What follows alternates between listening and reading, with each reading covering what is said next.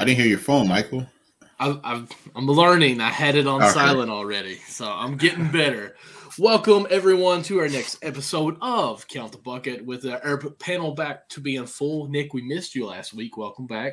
Glad to have you here. Of course, CJ, always nice to have you as always rocking the the Knicks hat. So we'll just go ahead before we dive into the NBA, what's going on around, and then we're actually we're six weeks away, so we're really building up some momentum going into the league. So we're going to start breaking down each division, each conference, whatever you want to call it. Uh, each week as we get on up because there's six conf- or six divisions. So we will be starting in the Atlantic one this week and working our way west. But before we get all into that, let's hear how you guys been doing. Nick, how's your week been doing? My week has been my, my week's been really great, honestly. Um, I know. I mean, we we, we talked about it uh, before we went live. Um, I'm trying to kill this fantasy, man. I'm um, new to it. I'm still very new to it to a degree, but looks like I'm going to be one to know this week, so that's a good sign. That's a, that's all that matters. All that matters. How about you, CJ?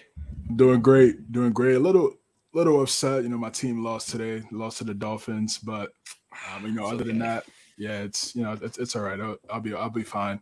But glad to be here talking basketball with my guys. 2K just dropped on Friday, so definitely excited for that. Looking to uh, you know stream a little bit more on Twitch. Uh, but I'll drop the the plug after show at go. the end of the show. But uh, yeah, go. you know, it's, it's been a it's been a pretty CJ against game. everyone or something like that. something like that, right? but uh, uh, well, you know, I want to go ahead because you guys were talking a little bit about it. I want to hear a little bit about the game because I'm 36 year old. I don't get too much gaming time anymore just because I have three little ones. Otherwise, I would be gaming it like crazy. My son actually went to actually my all three of my kids went to a birthday party to a local store where it's nothing but like little game systems. While I was at work, my wife sent me a picture of my son playing on a uh, what was it? Nintendo 64, I think it was. And he's playing Super Mario and he was oh, wow. absolutely loving it, you know. So they got all these old school games like that. And, you know, we just got a Wii from someone that actually gave it to us. So we're going to start letting him play a little bit of games like that because I, I, don't want him to be completely consumed by it because there's a fine line there. Of but course. I could tell that my son's going to be a gamer like I kind of was too. So this room may eventually be a gamer slash studio slash sports room, and it, I am absolutely going to love it. But back in my day, it was easy to shoot. I know you talked about this before. See, I do have 2K22 or 21, and I played it a little bit, and I'll struggle big time to shoot. Is it just me where I'm old and haven't been in the game? Because, you know, it was, I'll be honest with you, I'm so uh, coach minded. I would play zone sometimes, switch it up. Like, I mean, I had offense where I'd run, I'd have the pick and rolls. I knew what was going on offensively with my guys. Now I come to this and I can't do it anymore. Of course, I'm probably a decade skip. Have they fixed those errors where you can't just like grab the remote and say, Hey, I know I can do this part? Like, is it more like you almost controlling the guy with the triple threat, your jabs and everything? Like, do you have to get in that? Because I never tried to learn that. I just like, you know what? I'm going to run around here, and get a pick, and I'm just going to alley oop it. Triangle, triangle, alley oop, you know? Right. Yeah, triangle, it's, triangle. it's really a mix of what you said. I mean, I feel like the first part of what you talked about, how you know, if you have the IQ, just knowing whether you played ball in years mm-hmm. past mm-hmm. or, or just you know just having knowledge for the game, you could definitely implement that into the game because it's you know it's mm-hmm. based off simulation. And then okay. yeah, you do have to you know learn some of the controls to, to enable to get an advantage um, so I feel like if you combine both of those, be pretty good. you can be pretty okay. good because some people have okay. one and not the other. So if you're able to have, but if you could, if you're able to mix both, then I mean you're looking at a you know a pretty good player. I mean they have a 2K league right now where they're you know those those guys they have professional gamers. They're sponsored mm-hmm. by the mm-hmm. NBA the NBA teams, and they're and they're playing for half a million dollars at the end of the season. So uh, I mean it's it's definitely it's growing. They're in year five right now. So yeah, you know it's it's it's growing slowly but surely. But yeah, it's a good game. It's a good game. It came out. It came out Thursday. It came out Thursday, but it really officially came out Friday. Right. I was just on it just now before we got on. Uh, but yeah, it's but yeah, it's, it's good. It's a good game. I'm, I'm a fan. In years past, it was it was a little bit too arcadey and not not okay. realistic like we're talking about right now. And I think it's a good mix between the arcade and the real and the realistic, depending on the okay. mode that you play on. Where so I think um it's good. It's good. I'm a fan so far. You got to get your badges. Count the bucket, yes, sir. Get those. We're still waiting on our cup, man. Yeah, yeah. But once I get Where we at, man? I'm flashing. Oh, out all CJ, are time. you wanting one? I didn't know you was wanting one. I apologize. Of course, man. Come on. You gotta Okay. give them for the whole team. I And apologize because you know I've got something here that I was waiting to open up. Oh, I had it last week for uh, Nick, but he was a no show, so I didn't open it up. I wanted to bring it up live. Oh so my god, yeah, okay. Looky okay, there, looky okay. there. my unofficial cup right now. Yes, sir. Not my hands with, yet, but with a straw. with a straw. With a- Ooh. So I will need your address and get that uh, sent out to you. And CJ, I'll get you one as well. Nah, definitely, bro. I need one of those for sure. Anybody else that's watching would like one of these cups, let me know. Send us a message on 1999. 1999 plus shipping. We got to Yeah, figure out what the shipping's going to be. About a uh, two two dollar two dollars fifty cents of shipping. so we'll, we'll figure that all out. But yes, Yes, sir. Plus So tax. we'll get that plus tax added to that. plus tax, yes, plus uh, you know handling fees and count Mhm. the bucket uh, percentage off of that. So it's going to be about forty bucks for that cup. Yeah. mhm. no, seriously, if you guys want a cup, twenty bucks plus shipping on that, we'll get you a cup out. So with that being said, one thing that I did like and that I back to the 2K. What hurt me big time last year when I did play because again, probably a decade before I played it, I'd always be point guard and you know I get the ball in my hand, do whatever I wanted to. So I created my character and I struggled big time. I could not do a thing. So next time I went ahead and just deleted that character, kind of started again, made myself a little bit taller because I could actually handle a little bit more abuse. So it's kind of more realistic on that and uh, still struggled to shoot. So I learned how to do like a backdoor pick, uh, call it out, get the backdoor cut where it kind of does the the half plays, if you will. Yes. And I basically only way I could ever score is almost let them pass the ball to me at the goal, and I could just shoot the ball and be done with it. That's all I could do. But yeah, you know when what? you get I was- we- yeah, go, go. I was just going to say, I was still getting up there about 15 to 20, 25 points, 10 assists, because, you know, That's it. Throw them dimes out. So we we averaging about forty and fifteen. What you, no, I can't shoot. I seriously cannot shoot a three on that. You got to go to the hole. You got to go to the hole, man. Each What I. Get what would foul, do, go to the free throw line. I would, I would. They have a mode called 2KU, which is Uh-huh. like 2K University. Mhm, And, you know, Yeah. they, you know, they give you all the controls and how to play. And I'll just, you know, I go in there for like maybe you know 30. And then when you, you know, when you, whenever you get some time, you know, here. and So, you know, you just go in there for like 30 minutes or so, learn a couple controls, get right. Obviously, YouTube uh, is Mhm. like Google, but for videos. So you can learn how to, you know, you can learn how to do some things on there. They have definitely have a bunch of tutorials on certain dribble moves and, and shooting. So yeah, I mean, you know, it's just it's just like anything. You know, you put the time in, you know, you'll you'll figure it out. But Because, you know, you know, twenty five and ten off off stock is is pretty good. I mean, I made it to the Heat my rookie year. Now, I mean, just was in my rookie year. So me and Bam running the high pick and roll. I mean, I it's Lob City over there at the hill. Let me Did they tell you. draft you, or did or did, or did you choose that team? Hey, no, this guy is not being traded. I built that team. built that team. See me And the- come and the out, new one- unfortunately. And the new one, you um, you pick the team, but Uh-huh. you, you the first the first session is uh you're in the summer league championship, so you have to win that, and then the, the regarding on how you play, it Uh-huh. determines whether or not you're going to be a six man or a starter, where you're going to be in the rotation. So. Uh, they- you know, they kind of got rid of the college thing. The college thing was kind of getting played out, and now they brought the summer Right. league in there to try to mix it up. But it, it's it's good. It's good. I'm a fan. See, I used to in the older days. When uh, older days, I can't believe I just said that. But when I was in college, I used to move the minutes up to like twenty minute like quarters and like listen. I was winning games like over two hundred points. Like, it was ridiculous. I had it down pat. As soon as they cross half court, I could steal the ball every time. Just go and shoot a three. It it, it was arcade, like you were saying. Like, of probably hurt me more than anything. So I Oh, don't know, that man. stuff is still available, bro. telling you. really. Yes, yes. So- You still do some of those things. See, I'm But too online, poor to. online, you need Uh-huh. you need a team. You need a team. See, that's what I was about to ask you. See, Yeah. I, I want to. I, let me ask you, CJ versus the world. If I got me a character and pulled up online, would you play with me on that team? you you have PlayStation? No. The Xbox boy, let's go. I mean, you got. I, why- I have. I have. Um, you got. You got Who? Series X. I don't even know what you just said. No, Okay. Uh, it's, it's the uh, it's the That's the P5 newest one. version. Yeah, it's the Oh, P5 no. version of, the, of Xbox. man, no. Okay, oh, I just told you I just got my son a Wii. Okay. I mean, we'll, I will see. We'll see. We'll see. I'll, I'll see what happens. Um, see no, I, I, can I can hear all those C's that you just dropped. That really means no.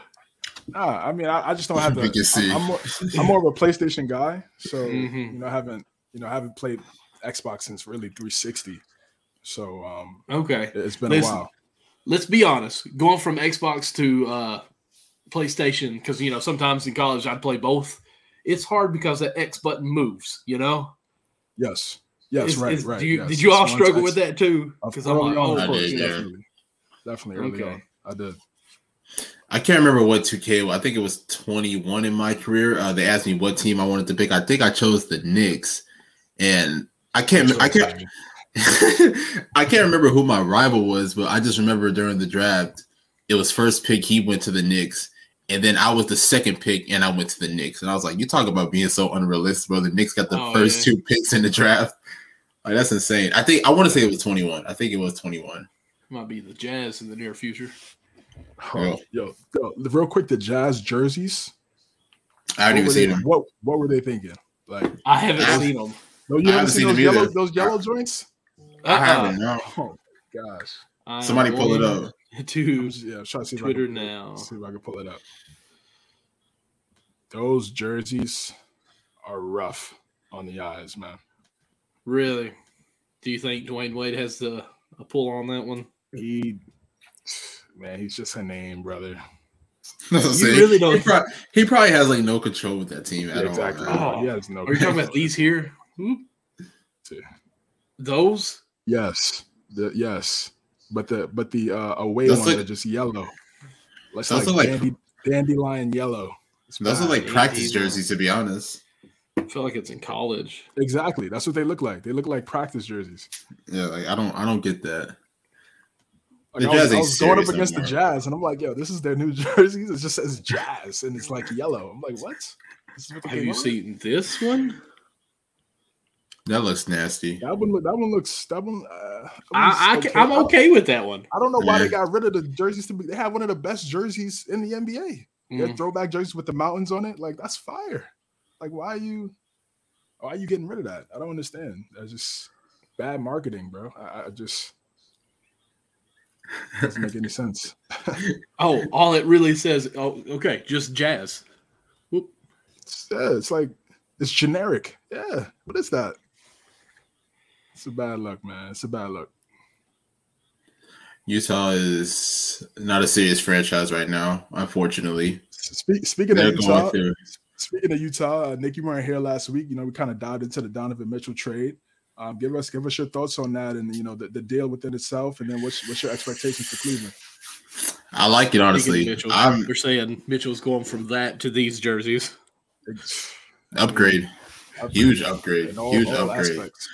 But man, my my thoughts on the Mitchell trade, I like it honestly. Um, I don't know if y'all may have saw me on Twitter, but I actually predicted the Cavs were probably going to be the Cavs are probably going to be at least top top four in the in the East, in my opinion. Like when you think about it, you know you got Donovan Mitchell, okay. who is okay. What is it? Go ahead, ask me. Who's who's the top four then? If they're top four, because because we, we got, talked about this. We got three in the division we're about to talk about right now. yeah, I mean, yeah. So obviously, okay, top four in the East. You got Milwaukee, obviously. Boston's going to be there. And then I'll say I don't I don't know if I should go Brooklyn. I don't I, I don't know I don't know if I really trust Brooklyn like that right now. Okay. I'll well, say Philly I'll, then. I'll save it. Okay, Philly. Okay, I'll say Philly. And then I guess Cleveland. Over Miami? For right now, yeah. Okay. Okay. I hate you. Hey.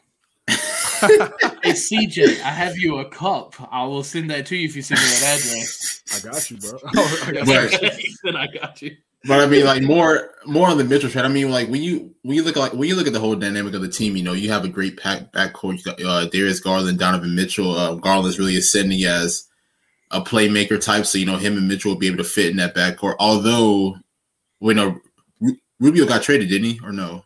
No, he's still there. No, okay, he's still there. Okay, yeah, okay. So that's so that's going to be interesting because but last year before Rubio got hurt, he had, in my opinion, what was going to be his best season, yes. playing at that uh, starting point guard. Then you had Garland playing the two spot. So now whenever he does come back, I guess do you have him run the second unit, which honestly isn't too bad, honestly.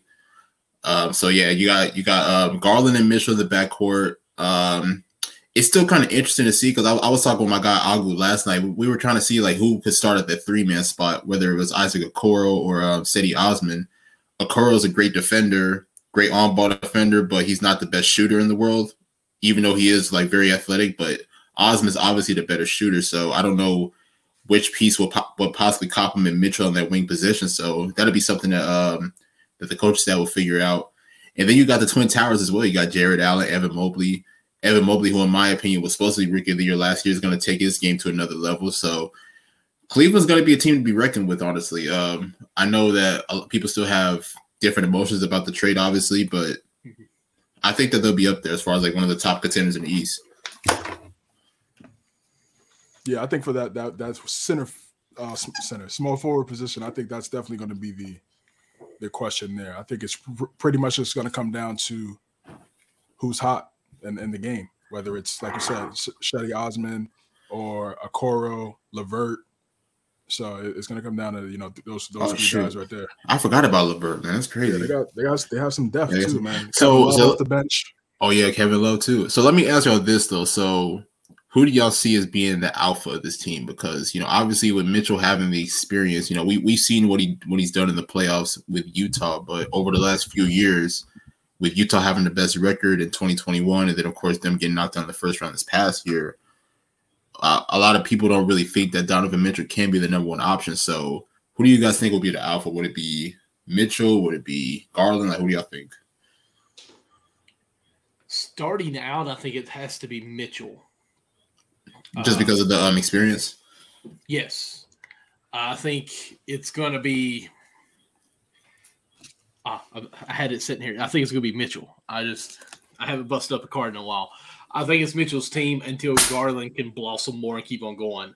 Uh, I do think it's going to be possibly like a one two one A one B situation in two to three years. But I think as of right now, Mitchell's got to come in and say, "Hey, I've come from a team as Utah being the number one in the West. This is what we did during the season to be good this is what I expect, you know, and that kind of man in the locker room and be the voice on that as far as a leader. Because Garland, yes, he can lead them, but he can only say, hey, this is what I expect. Mitchell can come in and say, this is what we did and this is what we got, you know? Now, of course, they tanked pretty much in the playoffs. I won't say tanked because that sounds like they meant to lose. They flopped in the playoffs, but at least they were the number one seed. Best records for like so many what two years they pretty much was top tier as far as records in the season. So I think he has that background that he can stand on for that. And really, I think Mitchell is a better player right now. Right now. I ain't mad at that. Yeah, I agree. You better I not think, be.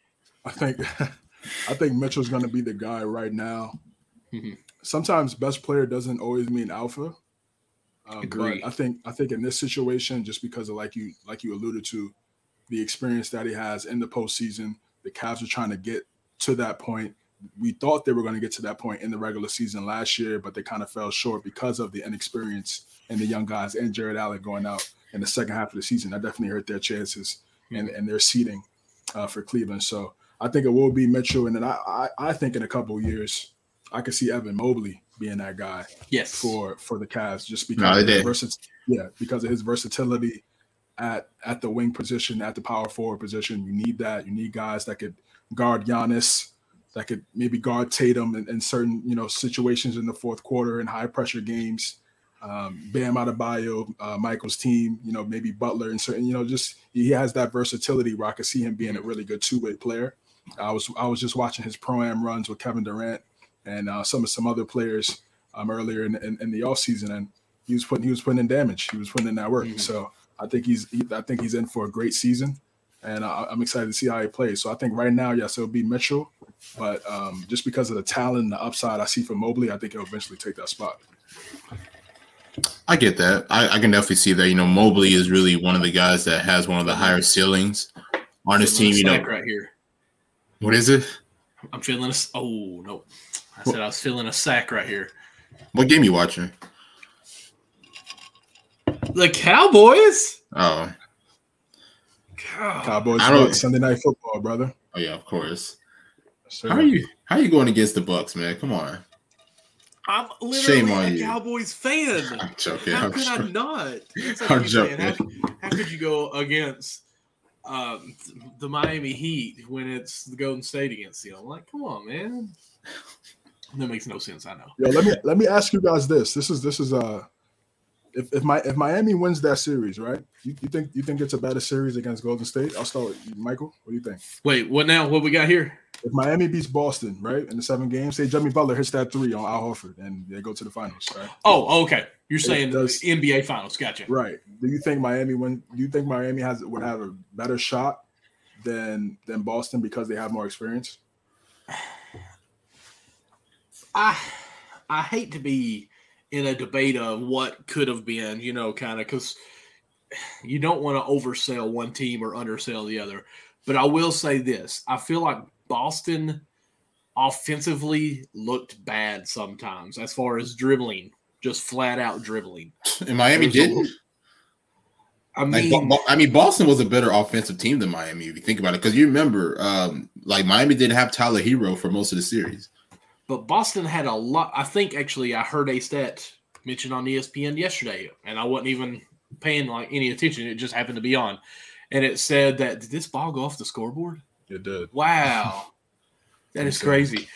Uh, that actually Boston's front court or back court averaged over nine turnovers in the finals, and they were talking about how uh, getting Brog may help that. That's what it was. I was actually trying to look at some stuff for a notes tonight. That's what it was exactly. But yeah, yes. I I definitely so, agree. You know, Boston not having like a playmaker type role for that team definitely did hurt because I mean Tatum had to pick up a lot of that slack. You know, even even throughout the finals as well, which kind of took a, took everything away from his game mm-hmm. offensively. So getting a guy like Brogdon does help the team. Yeah, absolutely. But I think Miami being there before, I think that would have had some ease of the nerves. Oh wow. No? Okay. No flags on that. Are you watching that, CJ? Yeah, you'll, you'll see in a couple, couple seconds. Oh, okay, okay. I was like, really? Uh, Count the bucket is jumping from NBA, NFL, and every ten seconds. We're counting everything right now. But uh, that's my only thing is I don't want to say that Miami would have beat them or anything like that, but I do think offensively, I think Miami was more versatile because we got to Boston and it was just either Brown or uh, Tatum really with the ball, trying to create, you know, in a sense of something. And I feel like you would have got that Jimmy Butler, but they had an offense that they could have ran with pick and roll with Bam that we've seen, and then even with Tyler Herro taking his one on ones, even uh, Max could have come out there hit a couple big shots, and then you even had Tucker out there on the corner. Like I feel like it was almost a more spaced out offense that could have been maybe more of a problem, but I'm not going to say that they would have won or anything. Is that okay. fair? No, yeah, it's your, it's your opinion. I mean, that's right, and it's yeah. always right. um, so in my opinion, I think if, if I, in my opinion, it really it really would have went the same way. In my opinion, just as you know, Boston lost to six, I think Golden State probably would have lost to six as well. Um, I definitely get what you're saying, CJ, as far as Miami having that experience because we saw what they did in the bubble the year that they played the Lakers. You know, pushing that team to six games. You know, especially that infamous Game Five when uh, Jimmy Butler. That's true. So Miami definitely would have would have um, given the Warriors a run for their money, just like Boston did. But I feel like Miami just did not have enough on offense, in my opinion, and that's why I said that um, that Boston had the better chances because Boston did have the offensive package. Even though Tatum didn't play well, you got great production from Jaylen Brown. Al Horford came in in uh, game one and knocked down a few threes. Uh, Grant Williams, uh, Derrick White. So, you know, they had a lot more offensive production, in my opinion, than I thought Miami would have given because Tyler Herro was hurt for, for the majority of that mm-hmm. conference finals. Yes. So the so the real only offensive like option was Jimmy Butler. So obviously the Warriors would have done enough to probably to possibly like slow down Butler, so that would have forced other guys like probably Bam or whoever to uh, or uh, even Gabe Vincent or whoever to really step up. But honestly, I feel like it probably would have went the same way. But Warriors probably would have ended up winning in six, just like they, just like they, they did against Boston. Yeah, I agree. I agree with you, uh, Nick. I felt the same way. Just the uh, even though we talk about Miami experience, Warriors had much more experience right. getting, getting, to the finals, and they're, they're key guys. win the cha- actual win actually win the championship. So yeah, it was just something I was thinking about throughout the week. I just wanted to you know throw that by you guys and see what your thoughts on it. I just wonder where Jimmy Butler is the man. He I don't think he would have had a bad game like Tatum did, you know. And I think that would have changed at least somewhat. I'm not going to say game seven or even turn it around where they win. I just think having your star player not crap the bed Yes. for six games makes a big difference. Yeah, for yeah, I mean just for Miami, and then we could uh we could get into the Atlantic Division, but Mhm. they I just I see them and they just they they're just still missing that other guy. So Miami. Mhm. They're just missing that other guy next to Butler. I don't know if Bam is a a true two second option. I don't know. To me, he looks like a three based on everything I've seen so Right. far. For So me, I for them not to make it, I'm sorry, I interrupted you. No, Go you're ahead, keep on. No, yeah, I No. just I just felt like um, you know, he's if Jimmy could get a, a solid guy next to him, a Beal type, Mhm. um, you know, somebody like that, that's that makes them so dangerous. Because now you look at the East. I'm not- I mean, in a couple in a couple years, I really think the Pistons are going to be. Oh yeah, the Pistons are gonna be there. Like they're probably gonna be. They're probably gonna be a playing team next I say season. Not not next season. yeah, not not this upcoming season, but the um the, ne- the next season. they have a lineup like that's six eight and uh, six six and over. And not to mention Dwane Casey's a really good coach. Great head coach. It's a, he's a he's the perfect head coach for a young team. Coach of the year. Uh, he's coached in the Eastern Conference Finals. I think they're going to be dangerous. The East is getting better every single year. So Mhm. now, especially with the Donovan Mitchell move as well, just enhancing Yeah. that. Hmm. So I think Miami they need to get another star in there if they really want to compete and go back go back to the finals. And I'm not being a homer here, but they must think that Tyler Herro can be that guy. He just is developing on. To me, Herro was good at his role now, and that's being a six man off the bench. I don't think he can really be your true number one option if you're Me- trying to win a championship. I, I just feel like if he was that guy, he'd be a they'd be looking for another six man because he'd be a starter. Book it, Mhm. hands down. There'd be no question. He's our starter. Then we could Mhm. find we could find Gabe Vincent or Max Strus, so somebody else could Mhm. go fill that role as six man. He should be a starter by now. If he would, if they really felt like he was going to be that guy. So, um, you know, def- defensively, he's not great. He's terrible. Yeah, yeah. I, I was, I was being, I was, I was being nice. Sorry. no, you're good. You're good. You're honest. Um, but yeah, he's, he's not that he's not that good, and um, I, I just feel like they need that they need that other guy, that guy that could get you 25 any given night next to Jimmy, Bam, and get you to 18 and do everything else, and then you know the role players and then the scheme from Spoelstra, they'll be fine. So we'll see what Pat Riley does. Absolutely. We could talk more about Miami and that division, but we'll Yes. hold off on that. We, we've dove, dove, dive, div, dove into Zeke Eaton. But uh, let's go ahead and get into uh, the Atlantic, or it is the Atlantic, right? The Atlantic. Atlantic. Yep. Yes. Uh, let's just go ahead. Uh, we'll start with you, CJ. Let's just go ahead and start with the Knicks. What do you think on them? Oh, actually, we, uh, I got I Okay. got the banners Okay. I got yeah. you. I see what you're doing. Okay. We got the banners here. Let's start with the um the team that won the East last year, the Boston Celtics, second in the Eastern Conference, um, record wise. Had a you know a, a crazy. They had a pretty a pretty good run. They had a pretty good run. They they swept Brooklyn. Then they went up against Milwaukee. They might have had one of the hardest runs in the East, honestly, when you Yeah, think was- about yeah. who they went through. Yeah, it was up there. It was up there. And if they were able to, you know, cap it off with, you know, being Golden State, that would have been a special run for sure. Mhm. They go up against Milwaukee, Giannis minus Middleton. We're able to get through that one in seven. Then Jimmy Butler hobbled a little bit, still had a crazy game where he dropped 47, 40 in the first game. They, you know, they struggled in that series, but they were able to, you know, battle through. Marcus Smart had a crazy game, I think, in Miami in one of those series. And then and then you go up against obviously the Golden State Warriors and they, and they lose in six. So I think a phenomenal season. They pick up Malcolm Brogdon in the offseason. Dan- Danilo Gallinari gets hurt uh, with the ACL playing for his home team in Italy, unfortunately. Um, so you know, I think they they could they could add somebody else from that wing position. There have been discussions of potentially bringing in Carmelo Anthony as a, as a stretch four off the bench to kind of you know re- replace that role that Gallinari potentially was going to have for the team.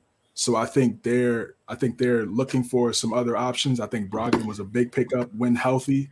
He's a really good secondary ball handler, really good playmaker, former 50, 40, 90 guy in, in Milwaukee. So I think he could be a really good, really good piece for them. I'll start with Nick and I'll go with Michael, man. What's your thoughts on the Celtics going forward? Do you still think they're going to be, do you still think they're, um, I don't, I don't, do you still think they're, they're supreme threat in the East in terms of there, there isn't, there isn't going to be anybody that's going to be able to stop them, regardless whether it's Milwaukee, Miami, some of these other teams. I'm not going to say that like nobody's going to stop them, but I, I will say that Boston is up there as far as one of the more superior teams in the East. Um, and I think just last year, you know, that experience of even getting to the finals, I know they lost, but just getting there and having that experience of playing at that type of atmosphere, I feel like they're going to be able to elevate this season and cap off cap off of um, a great postseason runs. Um, getting a guy like I mean, like you mentioned, Malcolm Brogdon, that's probably that's probably one of the more underrated pickups in my opinion of the offseason. You know, having that guy who can really take that pressure off with Jayson Tatum and Jaylen Brown, being that playmaker guy who can also score at a high level. You mentioned it, CJ. Um, he averaged 50, 40, 90 before. Um, he he had some really good seasons with Indiana. I know people may have overlooked it because you know they had guys like Sabonis and Miles Turner and those guys, but he had he had some really good seasons in um in, in Indiana and Milwaukee um a few years back. So Brogdon has proven that he can be an elite starting point guard for the NBA. So just for him being on the Celtic team is to be is definitely going to be big. Um, unfortunately, Gallinari was signed to the team, but then he ended up tearing his um, MCL, I believe, overseas. So that definitely sucks. But Boston's going to be up there, in my opinion. You know, uh, Ime Udoka has proved last year that he's one of the more elite coaches, and he's just going to continue that, in my opinion. So I'm not going to say that they're just like over everyone else, like Milwaukee, Brooklyn, everyone else. But Boston's going to be one of the more superior teams in the East this year. Yeah, I mean, I'm gonna just kind of piggyback on everything y'all said, so I don't want to just keep repeating everything. They made some good off move or off season moves. I hate that Galley went down. I thought it was a great pickup.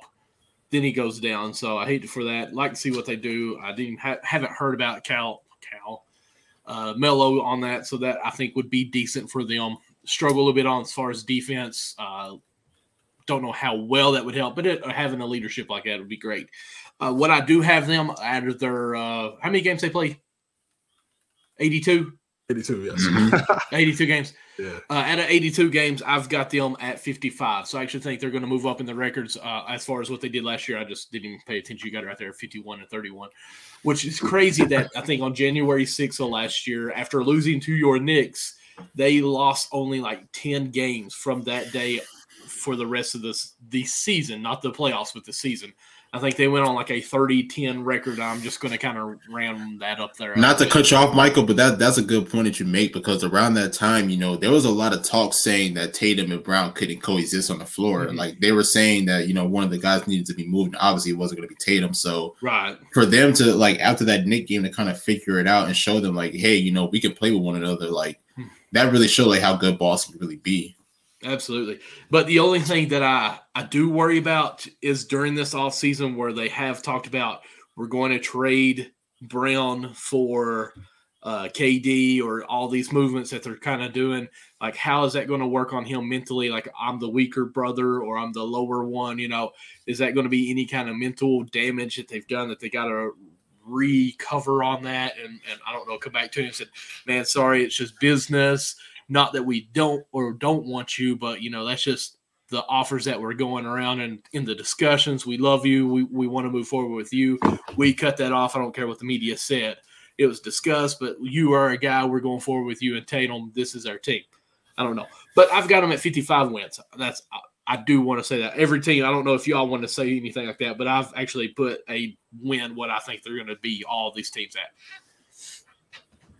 I'll say around that. You know, I'll say around like fifty-two to fifty-five wins or so. Okay. Because I mean, you, you I mean, you got to think though, like they practically have their same team from last year back. You know, mm-hmm. uh, you got guys like Robert Williams. You still got Al Horford, uh, Grant Williams, and you know the rest of those guys. So you know they they still have the majority of their role players. What, what was that? We don't talk about Grant. But I mean, I mean Boston. I mean Boston just pretty much added honestly. You know, getting Brogdon is a really good piece. Mm-hmm. So I'm, I'm I'm definitely excited to see what they can do this year and try to capitalize off of making it to the finals last year. I'm a fan of Boston. I think um, when you have two versatile wings like Jayson Tatum and Jaylen Brown, I think you're always going to be set up for success.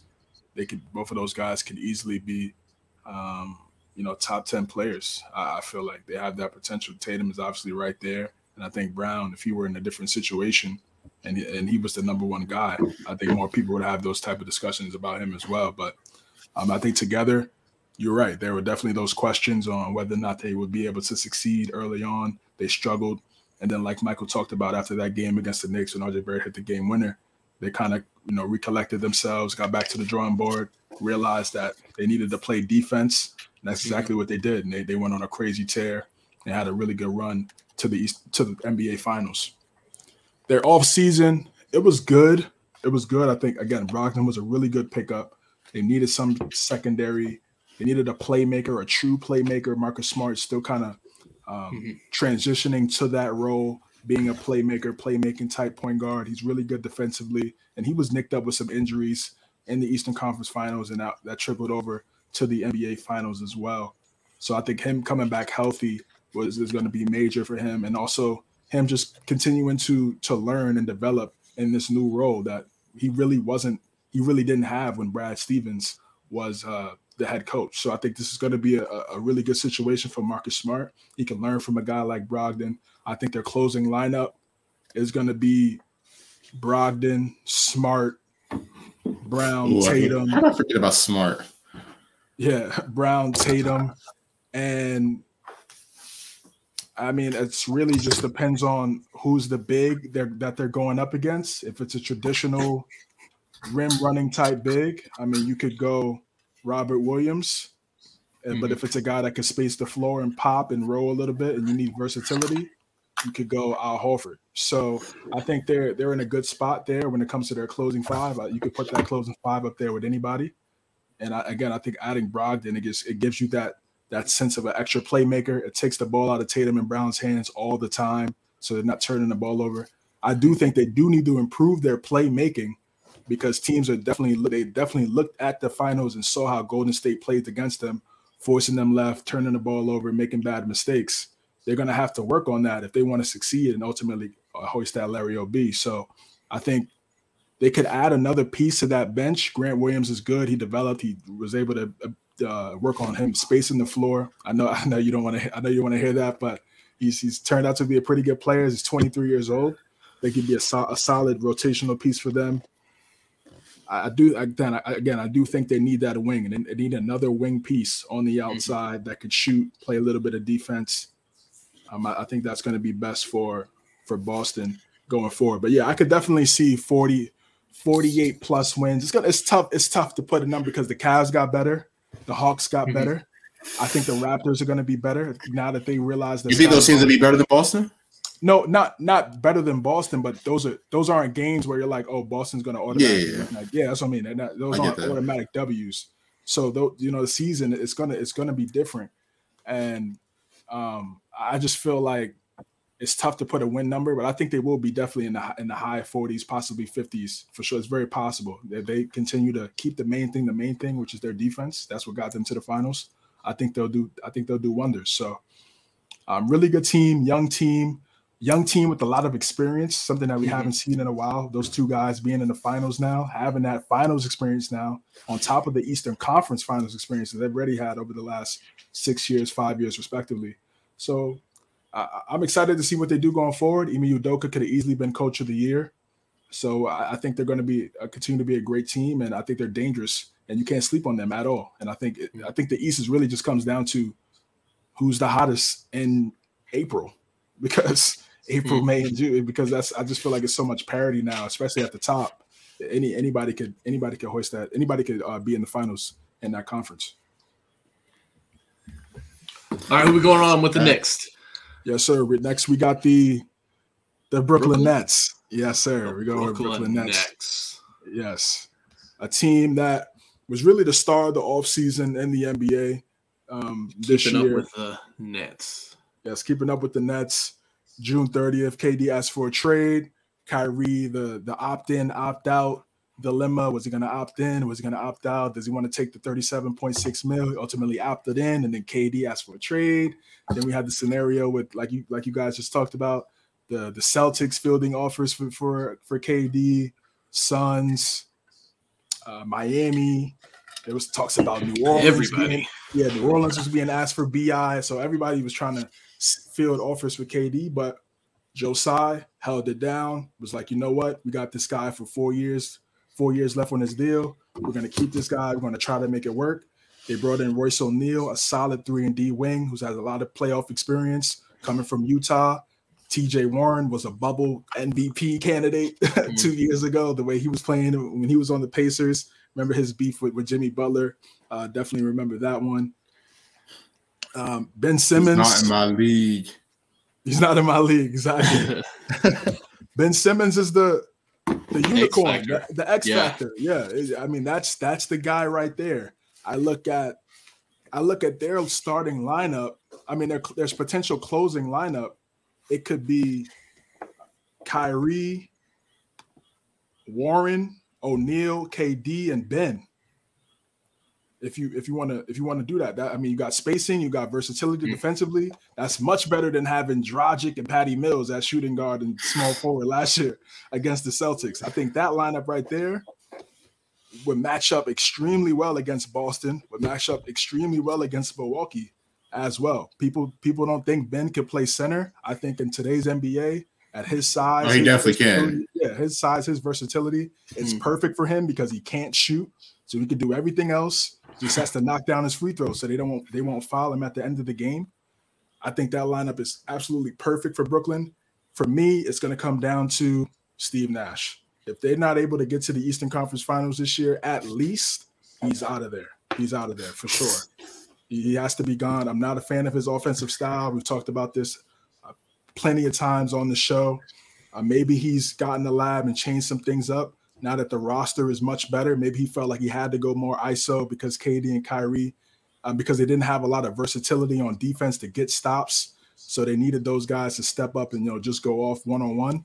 I think now with the versatility that they have, I could see them really being a, a contender, a true contender now in in the Eastern Conference. Uh, we've been talking about them being a contender for a while when they had Harden and, and, things like that, and they haven't been able to get to the Eastern Conference Finals yet.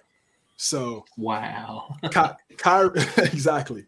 So I Kyrie's Kyrie's the important. I mean, Kyrie Kyrie's they have two X factors. It's Kyrie and what's what's on his mind. He was streaming on Twitch yesterday. I was watching him playing some 2K. So he looks like you know, listening to him and watching the stream, looks like he's in a good space, good headspace. Look like he's ready to go for the season. And and, and again, yeah, we still got six weeks though.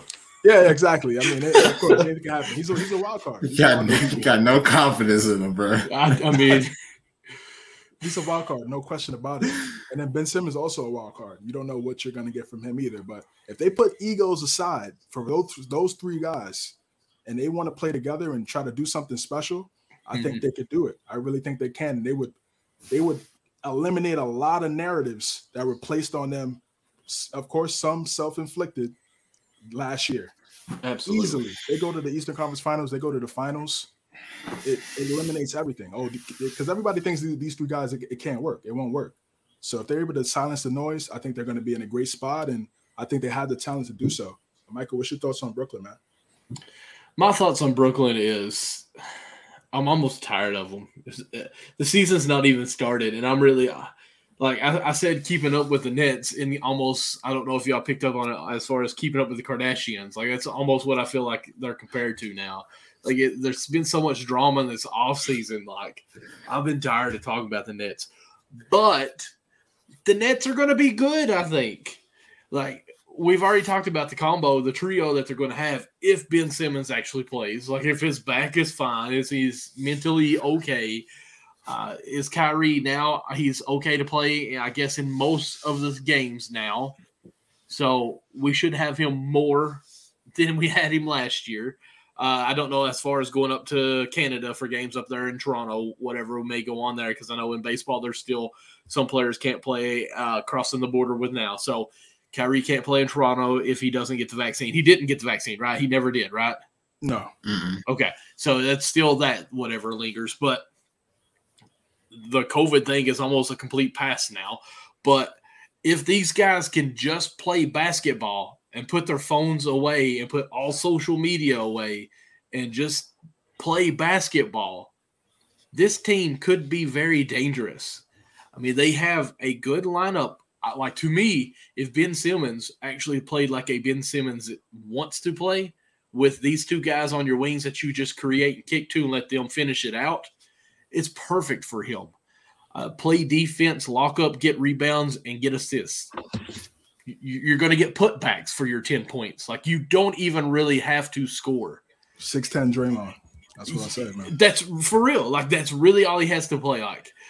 Uh, he's going to be the uh, the the point guard. He's going to be James Harden, how we had him, and they were talking about him MVP as far as running the point guard, kicking to these two guys.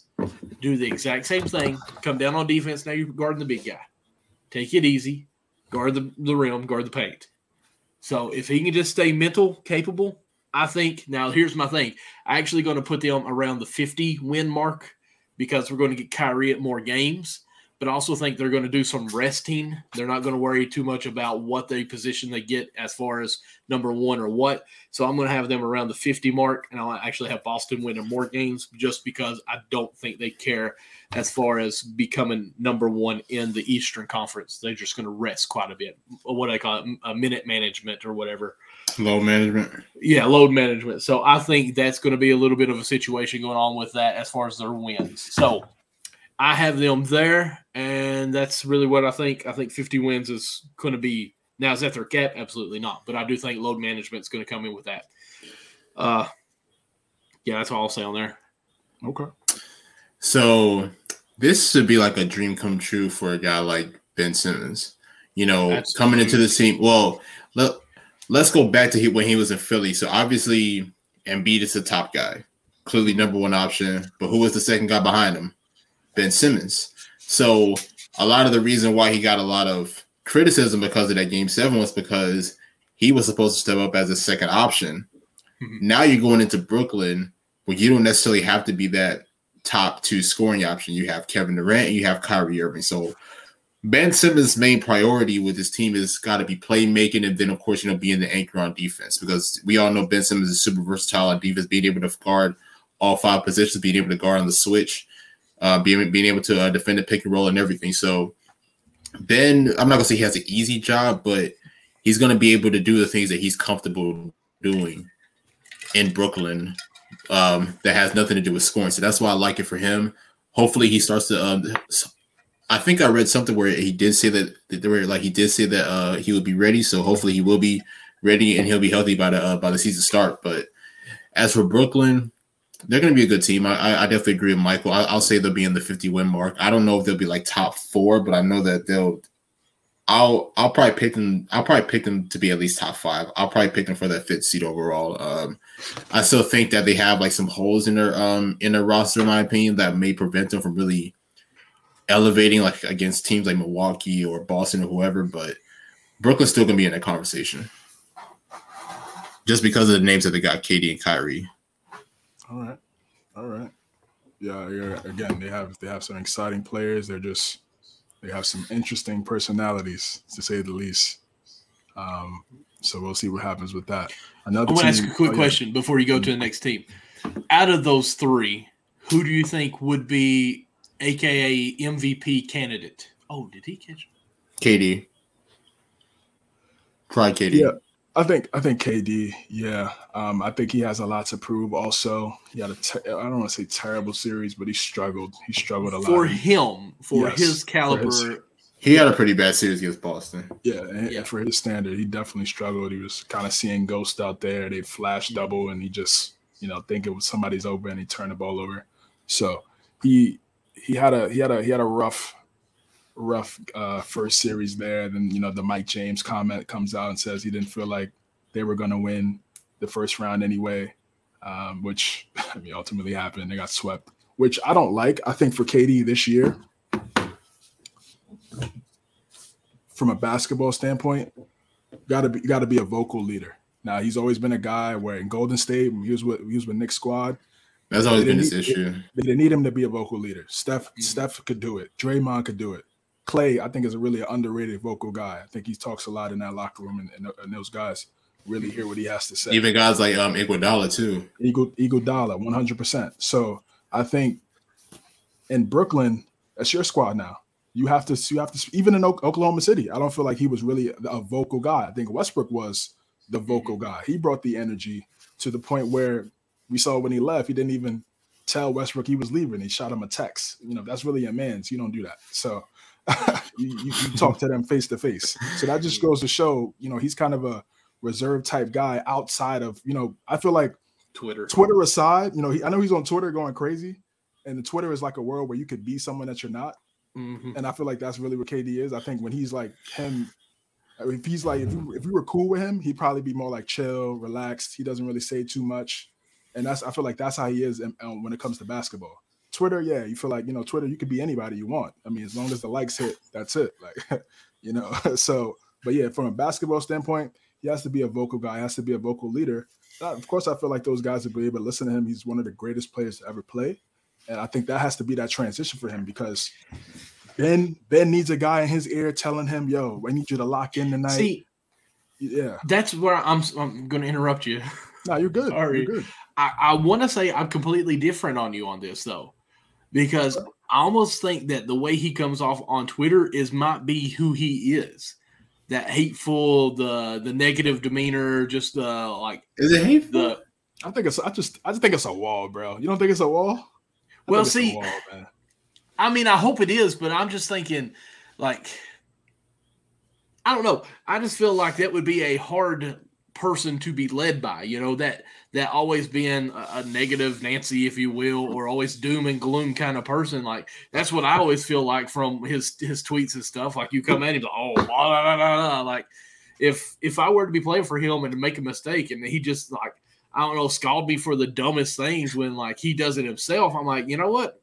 Why should I bust my tail for you if you're on that? Like, you know, there's different ways to lead, and sometimes the negativity leading doesn't work for these players. And Ben Simmons, I don't think would be one of those guys. Like if you jump all over him and down him, he's already telling us that if there's some like I won't say mental problems, but mental issues that he lingers with that like you know maybe he can't deal with that stuff, you know.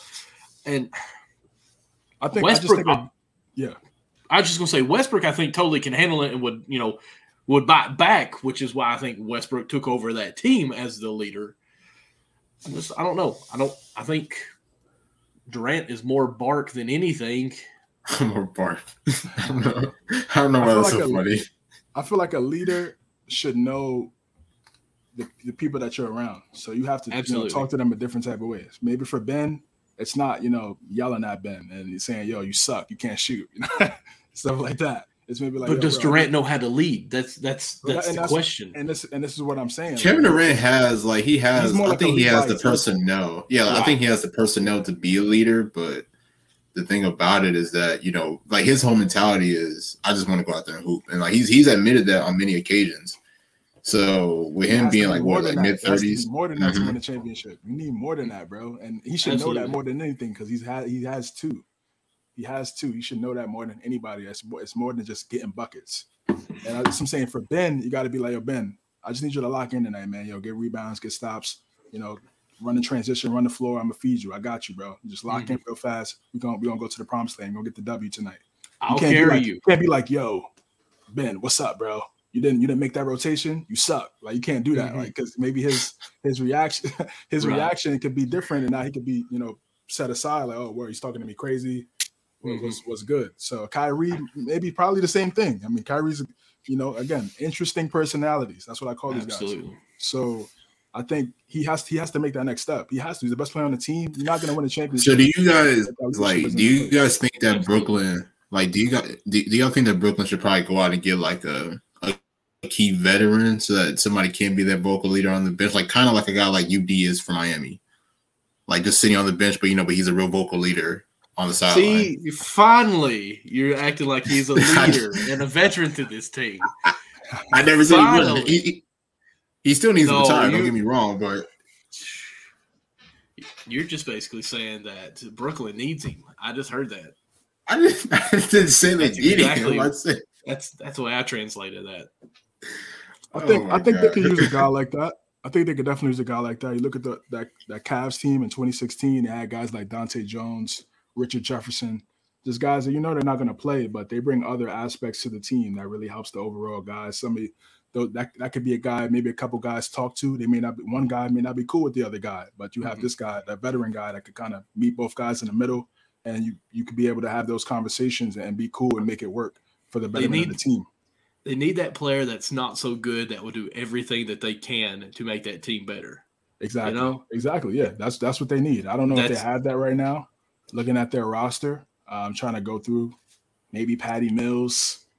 Um, that's about that's about it to me from from what mm-hmm. I see. That you know one of those veteran guys, but again, you got to have respect from all 15, mm-hmm. the, the, other 14, right. 15 guys on the squad. So, and that's the thing, though. Like, you know, I mean, Patty Mills is a champion. Um, I don't think Dragic is. So it's like, but Patty Mills has never been known as like that vocal leader type guy, at least from like from the past, you know, him being being in San Antonio and everything. Yeah, so, yeah, Dra- yeah Dragic, Dragic is Chicago now, but yeah, right. But oh, yeah, yeah, right. like, like like that veteran, that veteran presence, they need that. They need that, and I just don't think they have that on the roster right now. And when you're mm-hmm. asking three, you know, again, interesting personalities to be those leaders of your team, it's a lot to ask. It's a lot to ask. Granted, and, and also none of those guys, they don't even have a leader that's maybe in that starting lineup. I mean, TJ Warren just got there. Royce O'Neale. Mm-hmm. Could he be Royce O'Neale? Could be that guy? Maybe. Maybe. I mean, he's he's I mean, man, I'm just sitting here thinking like you need a coach that can go to KD and be like, hey, listen, you need to be that guy to go and pump them up some, but he's not even going to listen to Nash when he says that. Like he no, wanted him fired. Steve Nash not that dude. He's not that dude, man. Steve um, Nash should have been like let's be real. Steve Nash Steve Nash should have been fired exactly right after that. But that he round. wasn't. When you're, but when he you're wasn't. Two, when your two best players before the season starts are saying we don't have a coach. Right. I'm with That's you. it. I'm told. That's it. That's it right there. When your two best players are like, uh, we don't we don't need a coach. We don't have a coach. What? so from there, it's a, you already know what's it gonna what's it gonna be. It's gonna be a lot of yes men, yes men, yes. A lot of no, you know, not lack of confrontation if things aren't going the way it needs to go. And I see that with Steve Nash. He looks like a nice guy, cool guy. Is he gonna be a guy that's gonna, you know, cr- criticize, critique mm-hmm. KD? Yo, do do what you need to do. Get these guys going. Like a, maybe I think a Darvin Ham could potentially be for the Bro, Like, he could be Darvin, that type of guy. Imagine Darvin Ham with Brooklyn. Oh my yeah. god.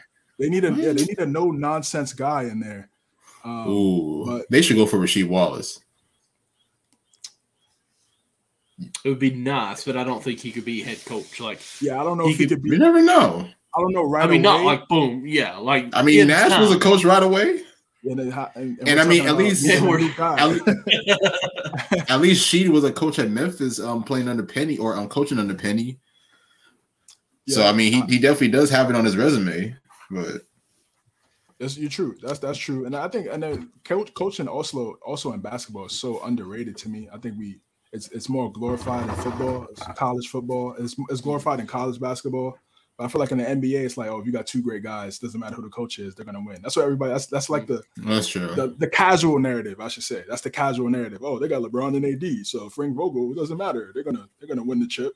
But I mean, yeah, they want. coaching the matters. Yeah, coaching matters because you're dealing coaching with egos. You have to be a therapist. Mm-hmm. That's really your job as a therapist. Like they, therapist that calls plays.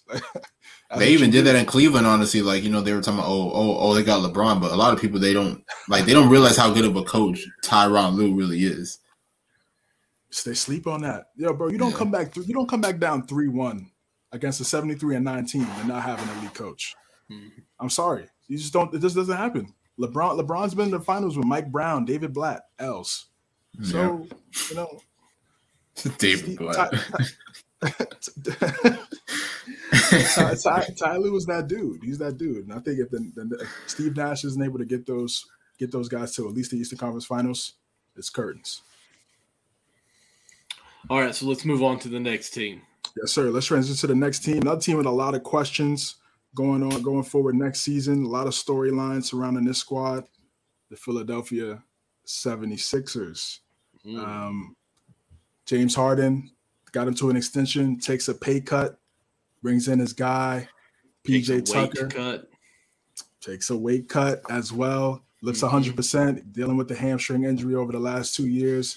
looks to be ready to go. But looking at the workout video, some of those some of those photos were photoshopped and people trying to, you know, put some disrespect on his name. But I saw the actual photos. He looks he looks in really good shape. Looks it looks like he's ready to lock in and and and try to win a championship. Because again, So I think CJ just said that Harden looked good. Okay, got it. in terms of like in basketball shape. uh, so my booker is your James Harden. Okay, it's, Nah, it's cool. I don't think we could compare it because you kind of Okay. you kind of take it. come You know what I mean? You kind of take it to another level. Okay, Okay, so but no, I just I inflated it. He way ain't too call. Harden handsome or anything. yeah, I didn't see. Yeah, right. Exactly. I didn't take it there. You feel me? but yeah, I think. Harden. That's fine, man. Harden is. um I'm a fan of Harden. Been a fan of Harden for over a decade, and this is this is a key. This is a key moment for Harden right here because he could go down as this generation's Barkley. Him and Westbrook easily could go down as this generation's Charles Barkley. Great player, went to the finals, put up a bunch of numbers, MVP, no championship. So now he's here with he's playing with one of the greatest bigs we've seen in a long time with the versatility that Embiid can play play at. There's no excuses. You're a number two guy now. You've been a number one in Houston for what eight years, eight nine years. Now, as you're getting older, you could you could transition to that number two option. You got a guy like him, Embiid. Like I said, they brought in PJ Tucker. Another guy that they brought in that was a, a sleeper pickup was uh, De'Anthony Melton from from Memphis. He's a really good floor spacer. I think he's going to excel in that system when they play a little bit of five out if they sag off, you know, he could he could knock down some shots. He's athletic. He could go to the basket as well. I really like his game. They pretty much got him for Danny Green, who's going to be out for the majority of the season with the ACL. So that's a big time trade, a big time move Mhm. by Daryl Morey that he picked up in the offseason. That, that's a, that's a sleeper for me. Uh, they got Montrezl Harrell. They just picked up Montrezl Harrell this week. A, a guy, again, a guy that could come in and give you 20, 22 minutes a little bit. He could probably play with Embiid at certain at certain moments because Embiid could space the floor. So I like I like that lineup, man. I, I really do. And um, I like the guys that, that Daryl Morey picked up in the offseason to, to put around Harden and Embiid. And again, we talk about X factors. I think we know the X factor to me is Tyrese Maxey for Yeah. for Philadelphia. I think he could, you know, continue to take that next step. He'll be 22 this year, filling it, going into his role. Twenty-two. 22, yeah, 22 exactly. So I'll start with Nick, man. What's your thoughts on the 76ers? How do you think their offseason went went about, and, and what do you what are your um, thoughts on how they're going to play this season? So I know that uh, practically since the playoffs, you know, Philly's Philly's been more like the laughing stock. Obviously, we know with Harden being overweight and him dealing with the um, hamstring injury and everything, but I think Philly's going to be really good. And then, oh yeah, I forgot as well. They, they still have Doc Rivers, so. But Yes. honestly, I think I think Philly's going to be a really good team this year. So for me, when when it comes to Harden, is like you know it's kind of the same thing like with Ben Simmons is that you know because I feel like Maxey is going to be that second option behind Joel Embiid offensively. So that's going to take a lot of pressure off of Harden to really Okay. focus on the playmaking side of things. So that's why you know I predict like if Harden can give you at least like 19 to 21 a game along with like 8 to 10 assists, like that's a pretty good season for him at this at this stage of his career. Like we don't need like people don't need James Harden to average around 25 plus a game. Like I don't I don't think that he can ever be that guy again. So as long as he's able to produce as far as like you know being that playmaker, being able to um being being able to spread the floor and being able to really dictate the offense, I feel like that's going to be big for them. And then on top of that, like you mentioned, you know, PJ Tucker's a really good pickup. You know, having bringing that um bringing that bringing that enforcer who who can really do damage. Um, getting a guy like De'Anthony Melton as well. So Philly, Philly's got a nice squad, and then of course you still got guys like Tobias Harris. You know, whenever he's being consistent, you know he could be a great option.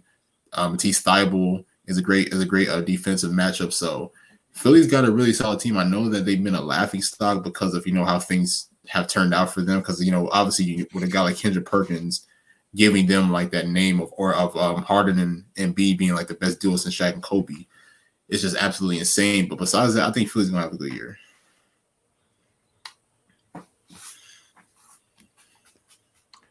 I want to make jokes, but I'm not going to. I'm going to be serious, I guess, with this Philly team. I mean, we know we got the Doc Rivers who like does great for the season, then playoffs, and it's like eh, whatever.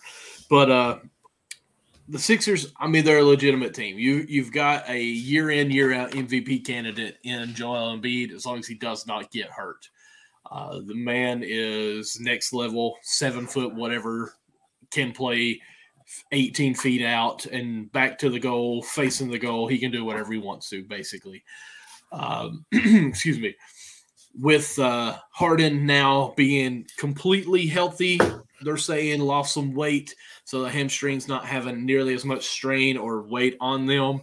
Uh, they're acting like he's not having as much problem with those, so hopefully we can see a better Harden here.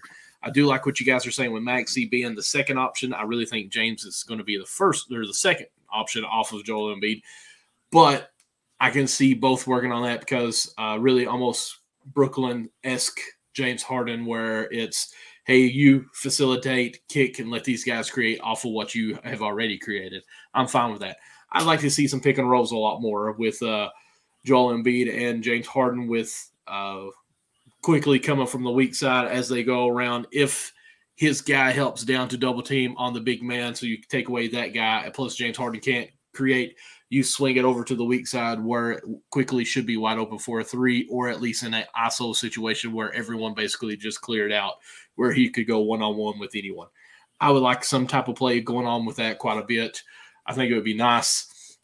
I think it'd be a great option. I've got them going around my predicament. I'm going to say that they're going to be around 53 wins this year. I'm going to give them a couple more wins, I guess.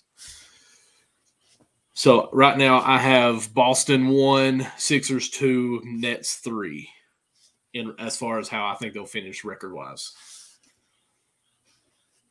Not bad. You know what? Y'all kill me with these. Not bad. I'm not mad. I, I okay. Like you know, like, What's wrong with it? I mean, like you. It's like you almost sound okay, but it's it's a little iffy what you. we're not we're not about here, disagreeing with you. No, we're not disagreeing. man. We, we agree. I know, I know, but it's not a full like, wow, Michael, that's great info. Like, I mean, I'm not mad. See, I, I don't need a KD. I need someone to be like, hey, man, awesome job, Michael. That's right. great info. That- that- that's dropping facts, man. Who do you want me to be? Do you want me to be UD? yeah, D, no, I, I want you to throwing, be. throwing chairs and whatnot I want you to be like a, I want you to be on the like sideline. Nash. Want to be like Nash, just hugging No. KD after you know. sc- Uh, Oh, God. 48 You don't want me to be 48 Pat me on the back, man. I need the I need the uplifting. Are we really already punting? Golly, And- we suck. And again, for me, last thing before we go to the Raptors, it's uh, Joel Embiid has never been to an Eastern Conference Finals in his career. It's been knocked Which out is in the crazy. round. Crazy, right? So this is such a. I was- This is why I feel like the East is really going to be must see TV because there's so many storylines and situations that some somebody's going to be disappointed. Some one of these uh, trio and combination of superstars are going to be sad, you know, when it's all said and done next year. So that's the intrigue and the suspense, you know, obviously, you know, as we're previewing these teams. And, uh, you know, I really want to see Embiid in the Eastern Conference finals, in the finals. He's 27, so you would assume he has more time. Um, but I just think right now it's a great situation because of what they have around him. And uh, they need to capitalize on that fast, fast. Okay, real quick question before we move on, because you know you saying that one team is going to be upset, you know, and that's just this Atlantic co- uh, conference. Like we're not even talking about if uh, Miami were to make a big jump or anything like that, or some team come out of nowhere. Let's just say Boston doesn't make it. Is that team broken up at the end of the year, or you think they run it back? They're okay if they finish outside the Eastern Conference. Just quick answers on this. We won't keep. What do you mean, like outside the East, like not make the playoffs? Okay, we'll, we'll say uh, Brooklyn and uh, 76ers make it to the Eastern Conference Finals. So Boston doesn't. They lose Oh. that round before. Mm, Boston would be fine. I mean, you got to think. I mean, they, they just made the finals last year, so if they were to get bounced like the second round, I don't I don't think that they'll necessarily split this team up. I mean, they will make some adjustments as like far as the roster changes, but I mean, besides that, I mean, the core guys are going to be there. Jaylen Brown, Jayson say Al Tatum, Marcus Smart, probably gone. Let's get younger at that position. You know. probably Oh, what about you, so. Pro- pro- probably, yeah, I'm right there. They probably have to again make some more roster moves. Mhm. I'm not a fan of Okay. always breaking the team up, bro. I'm just not. I'm just Well, I don't think fan of always Boston's that. either. That's what, kind of why I started with them. Brooklyn, they don't make it to Eastern Conference. Now, you already said you think Nash would be gone, but what about KD, Kyrie, Ben? What Kyrie could be goes on gone. Kyrie could be I traded. mean, I'm It's not possible. He'll be he'll be an unrestricted free agent next year, so very possible. oh, okay, he's gonna be um, free agent. So yeah, Yeah, so I think Nash Nash automatically is going to have to go if they're healthy. With uh, everybody I named when we, when we previewed them, and now that they're Mhm. able to get to the Eastern Conference Finals, Nash definitely has to get up out of there, and then have to bring somebody else in there, and then probably give it one one maybe one more year. But ultimately, it's just going to come down to how this team, the chemistry, bro. Like I said, we really Mhm. underrate chemistry when we're talking about these games. Like, Absolutely. we think it's like we Mhm. think it's just like 2K. Like you put, you know, you know, player X and great player B Right. to, you know, on a team, and it's like, okay, yeah, this is gonna work, and it doesn't always work out like that. So but again, what those, if per- we got those personalities are 76ers? so crazy. 76ers don't make it to the Eastern Conference Finals. What happened? Doc Rivers is gone. He's like Doc, Doc Doc Rivers Tim- cannot stay another year if they don't make it to the conference finals next year. Yeah, Doc Rivers is out of there, and my fear is that they go with Mike D'Antoni, and That that Okay. that style that style that style of play is not gonna work with a guy like Embiid. It's not gonna work with a 35 year old Harden. Yeah, yeah, it's true. Yeah, So it's like you I can't have that fear- running gun offense. Hey, 35 is cannot not do that it. old. Yeah, but but the miles that that Harden's been in Houston, he was, you know, remember Harden, he barely missed any games in Houston. He Mhm. was averaging like 79, 80, 81 games a season. So he was out Have there. y'all seen where uh, Golden State talked about uh, Kerr? His game plan was just let Harden get whatever he wanted. By the fourth quarter, he'd be done anyways. That's it, bro. I never Tire saw that, but I mean, it's true. Yeah. Yeah, bro. That's Yeah. how you that's how you stop these guys. He's not he's not a machine. Mhm. You know, he's he's human. Tire him out, fourth quarter. Those legs gonna get tired, man. You can't be Mhm. doing all them step back threes in the fourth quarter, and you got to go play defense. Nah, it's- And even those step back threes, like that's a lot of legs. Because I mean, he's Bro. probably jumping six feet away, you know, c- trying to get that space and then jumping, you know. I've been traveling sitting. I was kidding. the I one mean, it's legit. It's travels. The one thing I saw, I think uh shout out Unwrap Sports. I think the 76ers is going to be a solid this season. Oh, and sorry. I, was just- I don't. I don't think he'll go back to his. I don't think he'll go back to his old ways, but he's gonna have a good season. Like it's not gonna be the harder from like his 2018 MVP year. He's Like, not shooting it's 20 free throws. that. We know that now. he No. needs to change his game. He needs to start Yeah. working in the post a little bit more. He needs to start shooting, taking some mid range shots. I did see him do a workout with Maxey and, and Sam Cassell um, a few months ago. They were doing that Mhm. drill where they were working on pull up mid ranges. He needs to get back to that. I mean, he did that a little bit when Kevin McHale was the head coach when he first got to Houston. And ever since Mike D'Antoni was like, no, threes and layups. So I think he needs to get back to the mid range. Right. And see, this is why, like, I mean, it, with all due respect to Harden, this is why I've never, and I will never in life put him ahead of like guys like Kobe or D Wade, like on the all time shooting guard list. Like, you know, he's never really been like that skilled of I mean, James Harden's a special talent, don't get me wrong, but he's never been that skilled offensively. Like, when you think about D Wade and Kobe, like, they were great mid range scorers. D Wade wasn't necessarily a great three point shooter, but he was, but he was definitely more athletic. But Harden, Harden doesn't really have that type of skill set. and He never has, even when he was in OKC. Well, I can't say that he don't don't have skill because I mean, I'm- I'm he's not- in the NBA. I'm not saying that he doesn't have skills, but like not like a certain skill set of like the like the past offensive players that we've seen in the past, like Kobe, MJ. You know, the list goes on and on and on. Even Yeah. even Steph Curry, in my opinion. Well, I think he's two dimensional, uh, and that's I've said that actually for years. with My friends around here like watching. Like if he goes left, he's finishing at the layup. If he goes to his right, it's a step back three. Like it's just constantly. And I Everybody knows think- it. Just can't Yeah. stop Yeah. it. You just can't stop it. And I think because you can't stop it, he's not had to do anything else. I remember watching uh it's uh, the school I used to work at. We had a boy that was in seventh grade that was six foot, and he was probably one of the most athletic boys that I've seen in a long time playing in the in the game at that age. But he would catch the ball with his back to the goal and jump, and then turn around midair and shoot it. I'm like, listen, you're seventh or sixth grade. He was sixth foot. I said, You're sixth grade, you're not being challenged. You can do that and make it. Obviously, that's fine. But that is not how this game works. And as you get up and people catch you in height, that's not going to pan out for you when you get to high school. I said, You've got to learn your footwork and actually do this. So when you are challenged, you can go to something. And he just there was no work ethics, but I mean that's that's kids these days. So it just it stopped there. When he went to high school, he ended up quitting Dang, because he couldn't do anything. Shots at the kids, yo. Yeah, and, that- and I that's, mean, and that's my that's my thing with Harden, bro. He doesn't he, he doesn't have a counter move, and again, that's why no. I feel like Mike, him, Mike, him and the Mike D'Antoni pairing. Yeah, you could on on the surface you could look at it and say, man, they put up some crazy numbers together as a head coach top player duo. Mm-hmm. But ultimately, if the ultimate goal is winning the championship, that's what they failed at. And I just feel like again that style of system it, it lacks a counterpunch. They just keep doing it the same thing over and over and over again. In the regular season, of course, you could you could do that, of course, because you're not going up against great teams every night. But when you go to the playoffs, you're seeing a great team every single night. And I agree. I agree. I see hmm. what Nick is saying. You know, he doesn't have that, you Absolutely. know, post move, you know, spin around, pump heavy. Right. You know, he doesn't have that bag and the floater, the Nick Van Exel. Yeah, he doesn't have he doesn't have those. He has a floater. I'll give him that. He has, yeah, a, he, has a, he has a floater. You got to have a floater. That's that's the layup part. The reason layups. right. So, um, yeah. So if he could work on that part of his game as he gets older, he's going to be you know, in the clear because that open. Okay, I want to talk too. strategy with you guys here because this yeah. is something I've always wanted to see actually happen. You know how they kind of pick him up full court sometimes. So I would like to see a player pick him up full court, push him left full court, and when he crosses half court, almost have him to like the okay, you know the two. Well, I've always visualized two lines going all the way down the key. You know how you got your where you line up the two lines there uh, for yes. rebounds off a free throw. Right. Uh, always I always picture the court in three sections. Okay, you got your middle and your two sides off of that all the way down.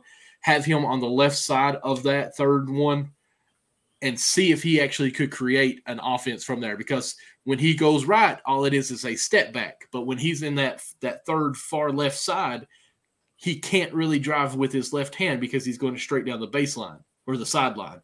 So I wonder, I wonder if you were to funnel him over to that left side from the beginning can he actually come back to that right and penetrate to the goal and score because he doesn't do that.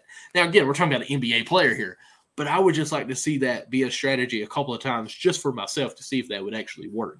But you know how he offsets that? His handle. That's the yeah, because he'll he'll yeah, cross over and come back the, to it. Right, right. That's, that's the thing. Like Harden, Harden does have a really great handle, and that's something that'll the size, the size up. The size up is too elite. So Absolutely. I mean, from there, the deep, as a defender, you're thinking like, what is he gonna do? And he already got you. If you're thinking about all that, then it's like blow by, and then oh man, the blow by. Oh no, then step back. Right. Then oh then then his his uh the opposing teammate's gonna come help, down to the corner, down to the hash. So it's like right. Well, I'm tough. talking back almost all the way back to free, like half court, like have yeah. him oh, all the way back him, there. Like press him, press him full yeah, court. from full then, court, try to get him over there to where he has working from that far back out on there. It's. I mean that. I mean that. That could definitely be an option. That could definitely be an option. I don't know why teams uh, haven't done it. Probably also two fouls. The fouls to where the referees in a regular season they blow that whistle crazy. So it's like mm-hmm. you know he's gonna get to the free throw line, and then as a, if they're the primary defender on Harden, you're like, damn, I already got two. It's the first quarter for the tip off.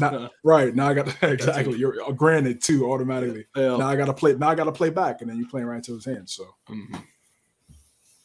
All right, let's go into the, the Toronto Raptors. Um, a, a, really interesting team. I like how I said it was going to be short on that. My bad, guys. Now you're good, man. We're talking hoops, bro. Um, Toronto, they went 48 and 34 last year. They had an interesting year. They struggled in the beginning of the season. Then towards the second half, they kind of made things work. Scottie Barnes winning Rookie of the Year. It's actually watching him uh, he was also streaming on Twitch as well, playing with some 2K, playing 2K with fans, getting engaged with the oh, fans cool. too. That was that was cool to see. Um, so I think they, they have a they have a they have a weird not a weird team, but it, it's just an interesting team to where they need to establish and I think at the start of the season who's going to be the guy.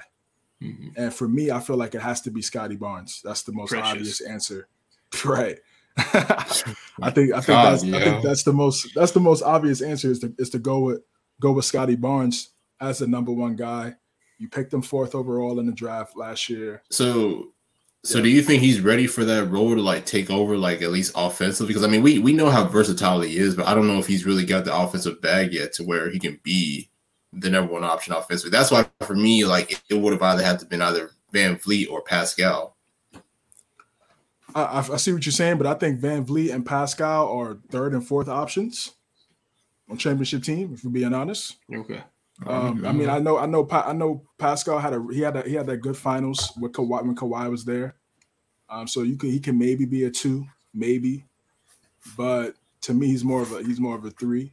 So yeah, I think yeah, you got to give him the keys already. Yeah, now early, so he could develop. And when he gets, you know, he's 24, 25, it's all easy for him now. He's what 20 years old, so it's like, so, so you know, he you give you give him the keys right now, and he'll he'll develop, he'll learn. I think Siakam will have no problem playing off the ball. I think that would help him, help his game. I don't think he's a guy that could be a number one, go get 25 to 28 points and then set everybody up. That's not really his game. So Scottie Barnes I mean, with the versatility, like you talked about, he should he should get the keys. If not, you're going to end up with another RJ Barrett, right? Someone no, who's no. not developed yet because he's not had the keys completely oh, given right, to yes. him. Yeah. Hang on a minute. I wouldn't. Let's, I wouldn't ban him let, now. Okay. Let's save it for the next the no, next no. team. Yeah. All I was just saying is that, like, you know, we talked about this last episode when you weren't here, Nick. Was that so great? Uh, yeah, RJ Barrett put the emphasis on weren't here. Yeah, uh, he was. He's 23 years old, but yet we look at him like he's almost a has been, or he's not going to develop, even though he's the same age or younger than Zion. Came in the same year, and everyone's fine with Zion.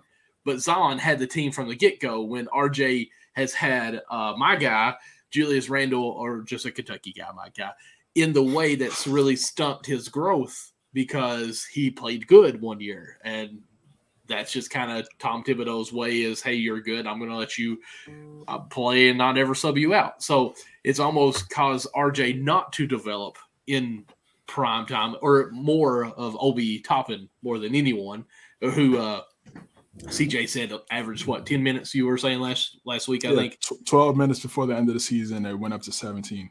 So I mean, if you don't give him the keys now, why did you draft him number four overall? Like, so I mean, if anything, set up those plays, use them as often as you can, but still have your other guys ready to go whenever you need a bucket. You know, I mean, go ahead and give it to him. Let him let him start driving. You start him young, man. Exactly. Exactly. Start start start, start young, man. You need you need those versa, versatile wings. They it was a great pick, like taking him over Jalen Suggs because had they took Scottie, had the Magic took uh, Scottie Barnes, they would have had Scottie Barnes and and Banchero. Mm. GG's, GG's. So, uh, I know, mean, they made Orlando probably would have never even picked um Paolo if they got Scott uh, if they got Scottie. I don't be, know. They would have been crazy. They would have been yeah. great. I mean, I don't think the Magic would have been. If Scottie was there, they would still wouldn't have been really good. They still wouldn't have been very good. Uh, yeah, you know the Magic they weren't a good team. Hmm. But yeah, I, what I would have took. I would have took them. That's that's perfect, bro. That's perfect. Two versus it's just like the Celtics in a way. Two young versatile wings. Yeah, I uh, just got to make it I work. But it didn't. It didn't happen. And yeah, I think you know Barnes has has to be that guy. And and VanVleet, he's a really good, really good point guard. He's smaller, but he's he has he has really good de- defensive instincts at that at that position. Gary Trent Jr. able to space the floor, play defense. He's a solid piece as well in that starting lineup. I like his game. I just feel like they have to add have to add some more players on the bench, some more depth on that side. And I think if they're able to do that, I think they could be really good. To me, they're just they're kind of a, a tweener type East team. I mean, they had their window with DeMar and, and Kyle Lowry, where they were, you know, they were really good, but just couldn't get over the hump, aka LeBron. and mm-hmm. they kept losing, they kept losing LeBron in, in, the East.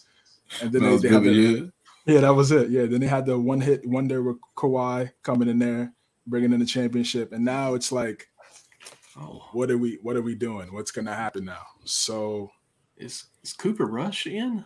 Cooper Rush is in. That got hurt with a hand injury. It's tough. Man. Yeah. So I don't know. I don't know what to really say about Toronto. I think they're going to be a playing team. I think they're definitely a playing team. I, I think there've been there've been a bunch of teams in the Eastern Conference that have surpassed them over the last couple of Atlanta years. definitely. Atlanta definitely. Cleveland, like we just talked about. Um, and so they they're going to need to be able to continue to draft well. Masai Ujiri is a, a, a top top executive in the league, so they're going to have to continue to draft well mm. and, and, put some really good pieces around around Scottie Barnes as the years progress. But yeah, I see them as a playing type team uh, that could, you know, be, you know, give give a give a top team in the East in the first round a run for their money, but ultimately, ultimately, just not get over the hump because they're not as talented. I ain't mad at that. I keep saying it. it's a habit, Michael. I'm sorry. I ain't mad at it. It's fine. 100. percent But um, I mean, I think Toronto. I think Toronto is definitely going to be a, um, a good team. Sorry, sorry, real quick, but I mean, you know, I still think that you know, even though we see that Atlanta and Cleveland, like you know, they're obviously more talented than Toronto, but I think you know, I don't know. I just feel like you know maybe with like that experience that Toronto has, because I mean they definitely been to the finals before. You know, even even though most of the roster is still shaking, they still got the core guys like VanVleet, OG, uh, oh, Chris Boucher. Yeah. yeah. so I mean, like they, they still have a lot of those core guys, and on top of that, you know, we know how great of a coach Nick Nurse is. Guy's a genius, so it's tough, man. It's like you know, I could definitely say playing, but if they were like to get that fifth, sixth seed again, I think I think I think they were the sixth seed last year, if I'm correct if they were if they were able to yeah. get that, then I wouldn't be surprised by that either. Well, I put them at 47 wins. I think they're going to lose one more game than they did last year. Uh, it's just I feel like the East, and I'm not dogging that team or anything at Toronto. I just feel like a lot of Eastern teams have gotten better, and I'm not saying better than them. It's just I think every game is going to be fighting for victories. Obviously, that's the most dumbest statement I've ever made. I think, but uh, I think just every game is is going to be a, a, true battle, really, and uh, it's it's going to be very competitive. Competitive, I think, from I mean, really one through what eight. I'm going to guess, kind of throwing out there like that's how competitive the East is depth wise. Now, will one and eight could be interchangeable? No, but I'm just kind of spitballing. I think that's how competitive range it's going to be. But I'm going to put them at 46, and that still may have them close to that play in. I, I don't think they're going to be. I don't think they're going to be out of the play-in game. I don't think that. Uh, we'll see as we go on. Once we get through all six the last week, I'd like for us to kind of go through the whole Eastern Conference, give a ranking Eastern or Western, and, and give us. Oh uh, yeah, all that. that. Oh. Oh. Oh my god! Yeah, tough. Oh, tough, tough. Such uh, a heartbreak for the Cowboy I mean, fans on the first. He, he was open for like ten yards, and that ball took like twenty minutes to get there. You got tough life. So it's also tough being a Knicks fan. and, oh. and you know this team obviously they struck out in the Donovan Mitchell sweepstakes this yep. offseason. They weren't able to acquire him via trade, whether it's Danny Ainge, you know, didn't like uh, Leon Rose's, you know, offer, or they just didn't want to send Donovan Mitchell to New York, whatever the case may be. They were unsuccessful in acquiring Mitchell. They mm-hmm. picked up Donovan, um, not Donovan. They picked up Jalen Brunson. I wish they picked up they picked up Jalen Brunson in the offseason. I gotta had a stellar, stellar postseason. The his series against the Jazz, series against the Jazz, and played pretty well against the Suns also, and, and route to that Western Conference Finals appearance alongside Luka Doncic, average 18 and six in that in the playoffs last year on some pretty good shooting splits. So he he's he's definitely a factor. He's 25 years old. There were questions about the contract. Did he get overpaid? Overpaid? Should have been paid. We've talked about this a lot during the uh, uh, uh, free agency and off season episodes, and we just feel well. I, I feel like he's. Uh, I feel like it's a good pickup. He's still young. He can still grow and develop, and I just think for this team, it's it comes down to two things. And if you've been watching the show, I've been saying the same things over and over again about this squad, and it's going to come down to Julius Randle and, and Tom Thibodeau at, at the end of the day. It's what Julius Randle we're going to get this year. First season, we got mid Julius. Second season, we got all NBA Julius. And then last year, we got dirt Julius. So, um, you know, are we going to get. not even all, mid, he was dirt. nah, he was not good. He was not good, brother. He was not good, man. 40, 40 30, 75 shooting splits. Nah, as, as, a number as a number one option, it's not cutting it, brother. It's not. So it's it's a it's a bad look. It's I'm a sorry, bad Julius. look for what are you sorry for? Are you sorry for him? Sorry, sorry for the Knick fans. Knick fans are cruel, man. You know, you know, you know, it's a crazy. Keeping like, it real, bro. Uh, just keeping it real. 40, 40 30, 75. Yeah, but I mean, like, what? You know, it's so funny though because like that. The, that year that y'all made the playoffs, like everyone loved Julius Randle. Like they loved him, they loved his son. But like as soon as he started playing bad, it's like son. no, no, you're done. We don't care about your son no more, dog. you know it's just it's just how he played. Terrible. It's just how he it's just how he played. It's just how he played, man. He wasn't a great leader. Uh, you know, he just you know when times went rough, he kind of just put it let his uh, emotions get the best of him, doing the thumbs down sign to the fans, just little things like that. Now, for some for some fans, they don't care. I was I didn't I didn't really care too much. Like he wasn't thumbs didn't do a thumbs down to me. I don't care. Like I didn't care that much about it. But some fans feel a way about that. Um, but I just think overall how he played, it just wasn't good enough. RJ Barrett got the extension for over 20, 120 in the offseason. They, they got him for, for four more years.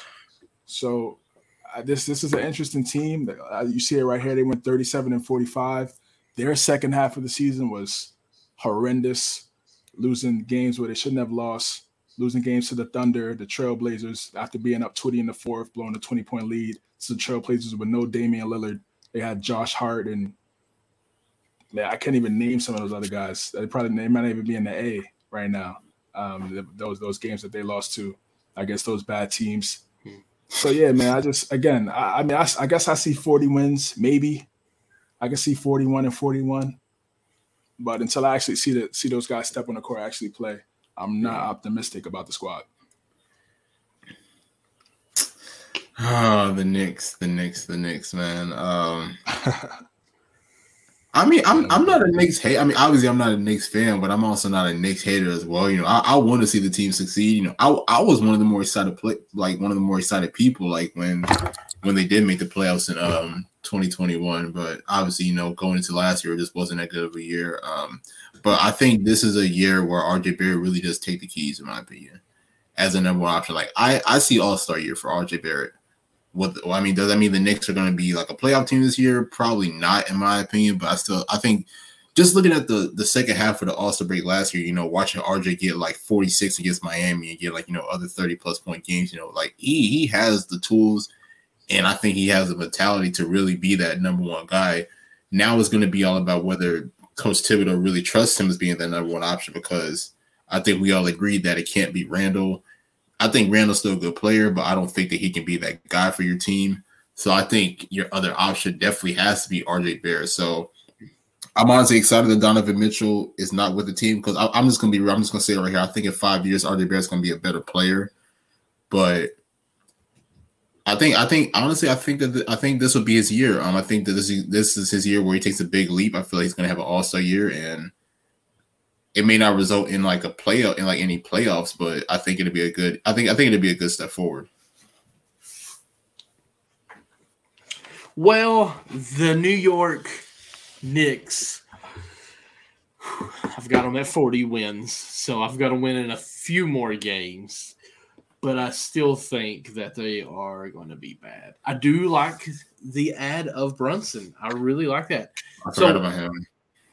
Do you think Brunson's going to or RJ will be better than Brunson this year? Yeah, I do. Personally, in my opinion, yes. I, I mean, I am not like Brunson's going to. I'm not saying Brunson's going to have a bad year. Like I just think We're that right. RJ is going to be the number one option in my opinion. Like Brunson will probably be two. Okay, I just feel like if they're going to pay that much for Brunson, I feel like he would be the number one option for the team, especially coming in at guard like that. Uh, but it's, I'm not mad at that. And we'll just see how it goes. I mean, 40 wins would be tough for them to get. I have a feeling. Yeah, yeah, uh, I'm, I'm with you, man. The only thing I'm excited about, I'm ex- I'm excited about our young players, but then I'm Youth. scared. I'm scared because Tom Thibodeau doesn't play young guys. So, but now now he kind of has no choice but to because all the mm-hmm. veteran guys are gone. So if he doesn't play those guys, he has to go. Again, I'm not a fan of Thibodeau's offensive scheme. It's very stagnant. It's, it's the opposite of Mike D'Antoni, to where he's all he's all defense, no offense. mm-hmm. So it's just it's a it's a tough watch when bring back Mike Woodson, man. Should have, yeah, should have. He should have been the head coach. He should have been the head coach when he was there, being the offensive coordinator. Before he went and took the uh, University of Indiana job, and they were actually Mhm. they had some they had some success offensively uh, uh, in the half court. They had multiple sets they could run. Um, what Kentucky court. coach did y'all bring? You mean uh, Kenny Payne? Kenny Payne. He went to and Louisville. he He went, went to Louisville. and, and then you all stunk Yeah, pretty yeah. bad. We lost. We lost. We lost good head assistant head coaches. I mean, Those just- guys- just Mike Woodson should have been the head coach, and Kenny Payne should have been the you know uh, top assistant coach. That's how it should. I mean, I say To that me- joking a little bit, but when we lost him at Kentucky, we were horrible. And when we lost him, you saw what happened last year. So uh, he he's a, he's you get quality assistant coaches, quality assistant Mhm. coach. To me, Tom Thibodeau is a. I know he won Coach of the Year. I know he's won a lot of games. To me, he's a glorified defensive coordinator. That's what he is to me. Um, I just we, we've seen it in Chicago. We saw it in Minnesota. We're seeing it in New York. That's what he is. So, yes, is he the best coach the Knicks have had in what you know, tw- twenty years, twenty five years? Yeah, but that's not saying much because the last twenty five years for the Knicks have been outside of the Mike Woodson years. Two, three years were been terrible. So, dirt. So I mean, listen, man, 40, 40 wins sounds sounds about right for me, man. I just want to see the young guys be able to develop, get the opportunity to Mhm. play. And I agree with Nick. I, I just to me, I just don't think Julius Randle and RJ Barrett, they're not a good duo. They don't work. They don't mesh. Uh, and because Julius Randle just he doesn't want to play off the ball. And if you don't want to play off the ball, you gotta try to ship you somewhere else. You play. He needs to because it's it's starting to look kind of disgusting seeing Randle like you know be in isolation, um, especially like you know especially at the top of the key. Like it's it's it's disgusting. I'm sorry.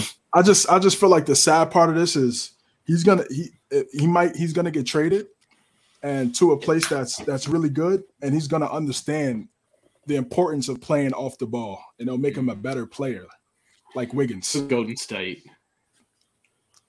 He could go there. He could go there. I mean, I don't please, know- I please, don't know. no, no, They no. don't have-.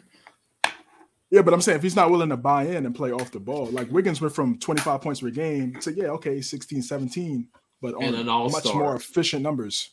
And an all-star, exactly, and an all-star appearance, exactly. So um yeah, man, I just don't see that that duo working, bro. Randle and, and RJ, I don't see it working out. They got it, they gotta mix it up. They gotta get somebody else in there. Or, you know, let my guy Obi get some minutes. But the thing about it is like you know like how do you even trade Randle? Because I don't think anybody really wants him. Because I mean his value is not as high as it once was a year ago. Yeah, I mean, he wouldn't get offers like obviously like Mitchell. How he wouldn't be the talk of the offseason like how Donovan Mitchell was.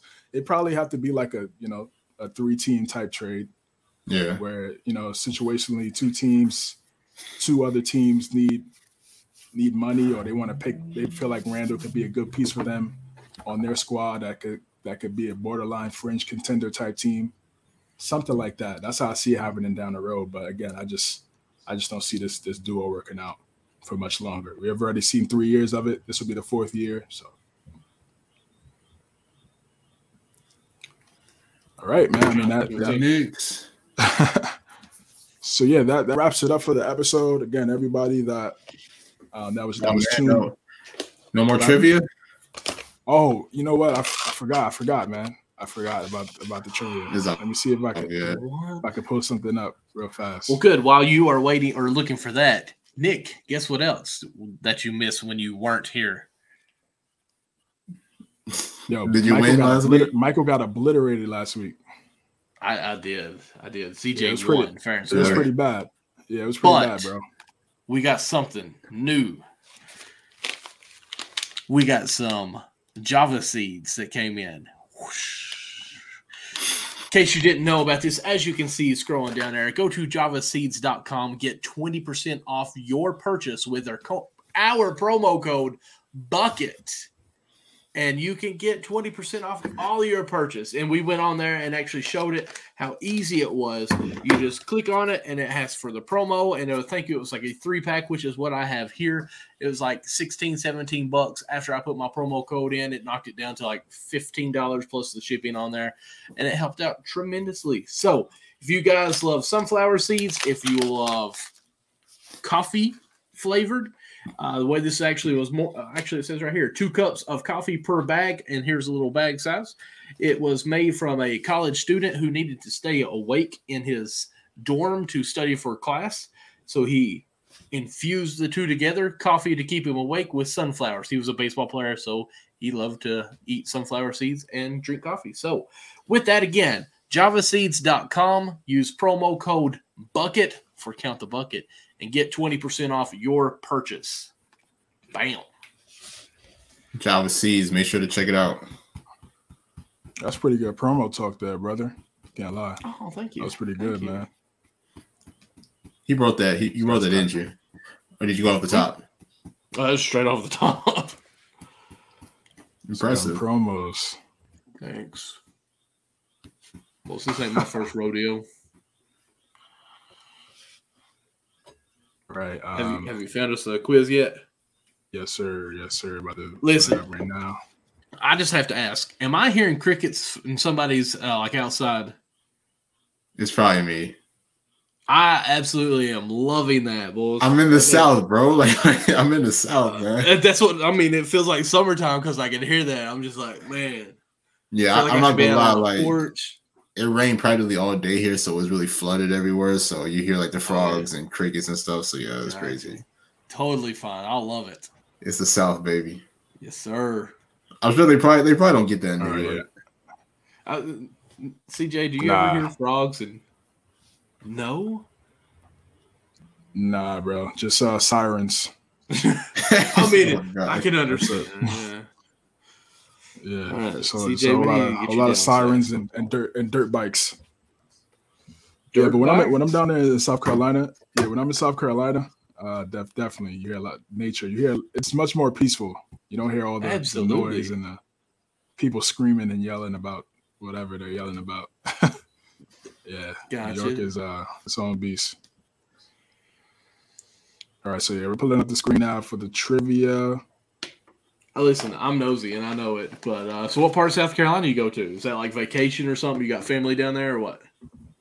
Yeah, I got family down there. My mom is down there. She's in a small town called Sheldon. Sheldon, Okay. South Carolina is close to Beaufort. Um, Buford. Okay. Yeah, I got, I got, yeah, yeah. It's uh, it's, it's pretty close to. Yeah, it's. I think it's around. It might be a couple, maybe about a forty-five hour away from Columbia, a little bit. But yeah, it's a, it's a small, it's a small, small town, man. In in South Carolina, man. Um, yes, that's where my mom is at currently. Sounds good. Yep, yep. I'm on my swear. CJ. That's where it all started. Okay. Right. Okay. She thinks she's watching on the tablet or something. I don't know. We'll see. Um, but yeah, first question we got Pacers coach Frank Vogel was an assistant coach for which team in 2004 and 2005? No, no multiple real, choice. So we really, so we really I gotta don't see, remember you know, this. Where the where the mindset is at. I'm gonna assume 2004, I gotta blow this up. 2005. I'm too old. I don't know, man. Sheesh. I don't know. know Detroit. I know where you went to college. Assistant coach Kentucky. 2004, 2005. I'm gonna say the Pistons. Yeah, that's what I'm saying. I think I think Detroit, but I don't know. Yeah, Michael, what's your thoughts? What you think? I was gonna say It's either. It's taking a lot of time, man. I mean, I feel like we're I feel like we're diving I into think it- Google here. What's up? Oh no no no no no no no no! Uh, Here, pho- phone's here, Blake. Oh, okay. I mean, Uh, I'm looking at I'm looking at the, the, the other screen. So Oh, Taking a lot of time. I don't know. For some reason, I feel like it might be actually like a uh, a college team, but that wouldn't make, make no sense. It's an NBA quiz. So let's just go with 2004, 2005. My senior year, Pistons were good then, like y'all are saying. Uh, I also want to say I think I'm gonna I go Lakers. Nah, I don't think. I actually I think I remember seeing Frank Vogel like during that whole brawl in Detroit that year. Actually, that you say I that, don't remember, but I feel like I did. all right, let's see. actually, I think you are right because I watched that recently this year, and I was like, hey, that's. I want to say you actually are right on that. I'm probably gonna watch it tonight. I'm not gonna lie. It's been a while since I'm, I watched I'm it. gonna go with Lakers. So. You gotta go with Lakers. Nick and I going with the Pistons. All right. The Philly. Yeah, we were wrong. Way off. way off. All right. Which player was the Los Angeles Clippers' first pick in the 2010 NBA draft? Blake Griffin? No. He was I thought it was 09. Oh, See, there he nine. You're right. again. You're right. Yeah, he was 09 because he ended up missing that whole first year. Their first, and their then first he pick. became Oh, I'm gonna say uh, Eric. Is it Eric Gordon? Eric Gordon or Eric Bledsoe. Uh, Ooh. I don't. Didn't- dang, we, we need multiple choice, yo. Wasn't Eric Gordon? Didn't he play for uh the Pelicans? that, I thought that was He got- after. He got yeah. He got drafted by the Clippers. Damn, I shouldn't have said nothing. Oh, I'm helping you, man. Damn, we're competing. Well, Nick already told you no that it wasn't Blake Griffin. True, true. Yeah, that's true. Anyway, Listen, I'm I Gunther. I, think- ain't telling y'all no. I think I think it was Eric Bledsoe. I think it was because he was he was a part of that Kentucky team with John Wall and Demarcus Cousins and Mhm. them. Yeah, Mm-hmm. Yep. I think it was so Eric see. Bledsoe. All right, let's see. I'm not going with with the. Uh, Alfred Aminu. Alfred Aminu. I forgot. Yeah, about, we I forgot all about Aminu. Yo, we are Eric, terrible Eric right Bledsoe now. was 09. I wasn't going to pick that, but I wasn't going to tell y'all that. All right, what team did Doc Rivers coach at the start of the 1999 season? Um, the Clippers. Boston? The Magic? I thought I thought he went to Magic a little later, but no, no, no, it, no, it, it couldn't have been the Clippers. What am I thinking? Um, the Hawks, maybe. I don't know. I'm, I'm gonna say the Hawks. Okay. I'm going with the Magic. Which team did Doc coach at the start? Yo, we are terrible. We need the multiple choice. I'm saying, Uh, man. pretty- I mean, I'm going to go with Boston. All right, let's see. Re- or like- Orlando I thought it was. I thought that was later though. Orlando Magic. Let's I don't even remember, remember him coaching for Orlando. Wow. Yeah, remember that they were supposed to remember Tim Duncan was supposed to go to Orlando. Mhm, Tim and Duncan had that meeting with, with Doc, Yeah, kind of rubbed them off, rubbed them the wrong way. they would have. I think. Uh, I think. I think they would have like let him like. Because that almost sounded horrible. I think they like wouldn't let his wife on Oh, a plane no. or something like that. Hmm. Yeah, something crazy like that. And Yeah. it could have been Tim Duncan. Can you imagine? And T Mac and and on top of that, Grant Hill was still pretty good at that time. Man, crazy. Yeah, Brandon Doc- Knight, Kentucky. Doc has a lot He's of just stress. striking out. Doc can't win for nothing, can he? yeah, it's, it's I, he, I think that was his first like blown blown lead over there too. when, he was, when he was in Orlando. Uh, Yeah. Brandon Knight, Kentucky guy. yes, So, sir. which position during his NBA, his rookie NBA season? So I if think I'm the not mis- two.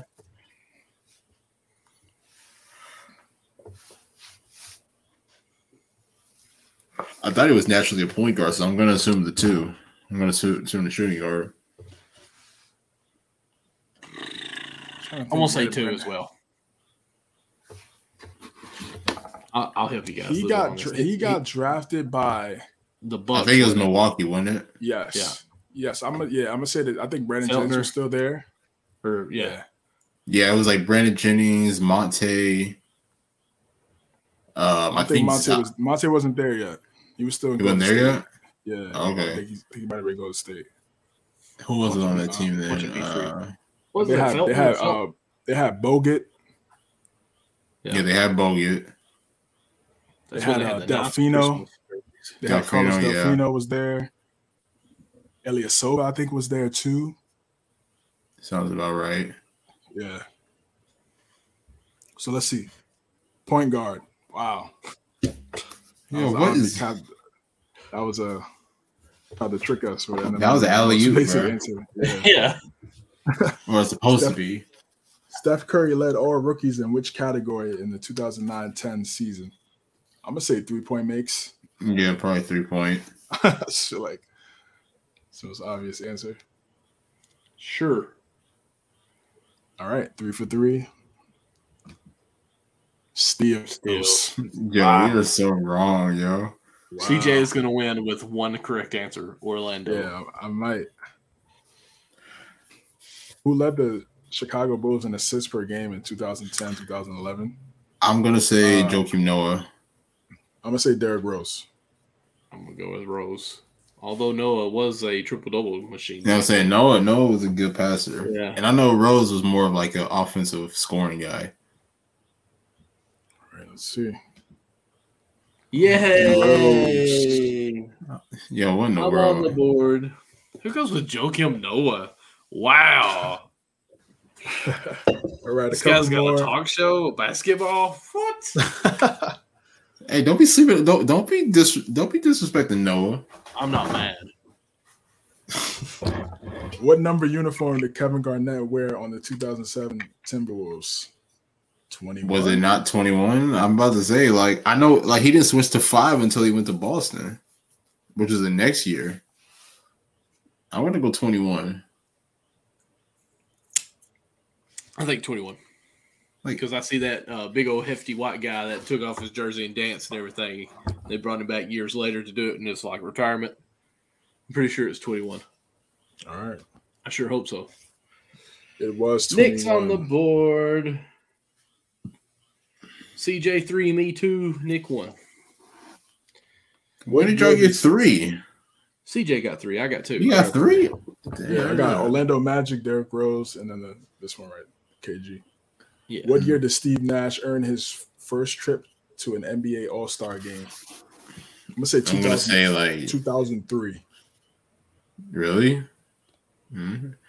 Yeah, because he, he he was in the '96 draft too. I'm gonna say like yeah, 2000 like one, I think, or maybe not. I don't know. What year did he go to Dallas? I can't remember. Or he got, I'ma he, say got, he got drafted. He got drafted by Dallas. Went to Was it Dallas or Phoenix? Yeah, yeah, it, it was Phoenix, and then he, Well, he got he- drafted by Phoenix and then got traded. yeah, then he went to Dallas. for Jason then he Kidd, went back to. Phoenix. Then he went, then he went Yeah. back to Phoenix. Right. I'm gonna say 99. 99. Okay. Let's see. I'm gonna say 2002. All right. I said 2003. Oh, great. 2001. We were we were in we the middle. skipped. We skipped. Right. missed it. We missed one. In 2010, the Miami Heat acquired Chris Bosh from what team? Toronto Raptors. Toronto. It's alley oop. Yay. Um, who was unable to participate in the 2008 2018 NBA All Star game due to a knee injury? Mm. Jimmy Butler. Was it Jimmy? I'm gonna go Jimmy too. Then I guess I don't really. 18. 18. Let's see here. Golly, it just nothing seems like it happened after COVID now. Oh, Golly, they to a knee injury? Kyrie. I know Cousins didn't play because it'd be Achilles. Achilles. I remember that something year? with Butler sitting at the, he, he didn't play like he was at the edge of the bench. It might have been 2018. I'm not sure, but I'm, I'm gonna I'm gonna just stick with Jimmy Butler. Did Chris a- Paul sit out a year because of the knee? I'm gonna go with Kyrie. You're gonna go Kyrie? I'm not sure. I'm Yeah. not sure. Because didn't like I feel like Chris Paul one time just be, to do an assist or whatever did one assist and then took himself out of the game in an All Star. But you know what? All right. I'm gonna go with uh, Kawhi Leonard. I go Kawhi Leonard. All right, let's see. Who is it? John. John Wall. Wall. Wow. That makes sense. Yeah, it does. that makes sense. now that we see it, it definitely does. Who passed Kobe Bryant as the all as the leading scorer in NBA All Star history? LeBron. The King. Ah, LeBron. You're going with Larry Bird because I'm I'm gonna go with LeBron. So I'm going LeBron is with better. LeBron is King better than Larry James. Bird, guys. Come on, man. LeBron. LeBron. Five, four, and three. Oh man, I, I don't know. I don't name? know this one. NBA star Kevin Love's. Uh, damn, I know this. I forgot the name of the band. Kevin Love's uncle Mike Love is the founder of which rock band? Oh my gosh, forgot What? the name of the band, bro? I'm gonna say Queen. I'm just I random. forgot the name of the band. I used to know this. I used to know this. No cheating, CJ. No, nah, I'm Mhm. not, bro. You looking down, CJ. Yo, hands free. Hey Siri. Hands free. Hey Siri. I've already come to terms that I'm, I'm gonna get it wrong because Yeah, I, I I I don't know. Rock band. He's around my age, so I mean, honestly, Queens. That probably ain't a bad guess. Nah, they're a pop band. They're a pop band, like a poppy type band. Yeah, but like what? What decade? I think it was the '80s. 80s had Dang pop bands. I'm trying to think, man. Uh, I I'm gonna go with the Bee Gees. I feel like Bee Gees. I don't know. I forgot the name. I'm, I'm gonna have to just. I'm Pass. going with Bee Gees. All right, Let's see. Ah, ah, ah. the Beach Boys. Beach Boys. That's Are who was, man. I knew That's it. such a I good knew group. it. And that's definitely not the 80s, just so you know. It's more like Yeah. the 50s. I couldn't tell you, bro. um, who signed the college letter of intent in 2001, then decided to go pro? I thought, um, It was probably the old 01 draft. I know Kwame went number one. Yeah, that's what I'm going with. Me too. Kwame Brown. I'll, I'll go Kwabi. Three for three.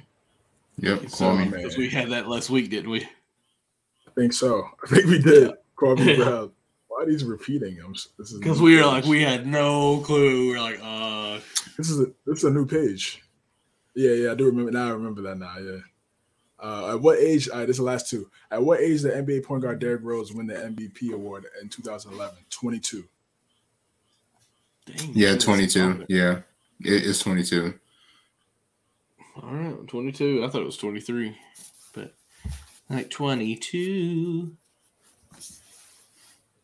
Crazy. Yes, sir. All right, then the last one is what NBA star grew up as the son of a 15 year old single mother? Whoa. Uh, probably LeBron. Was I mean, LeBron. LeBron's mom was young. I think she was like was 15, that young? 16. Was she that young? Wow. Mhm, Got yeah, LeBron? yeah. I'm gonna go LeBron, man. I mean, I can't really off top. I can't think about anybody else.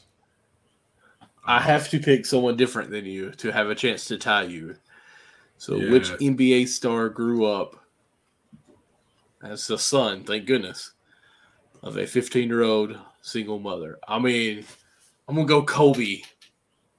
Kobe. Kobe's dad playing the NBA. Kobe had his. That's true.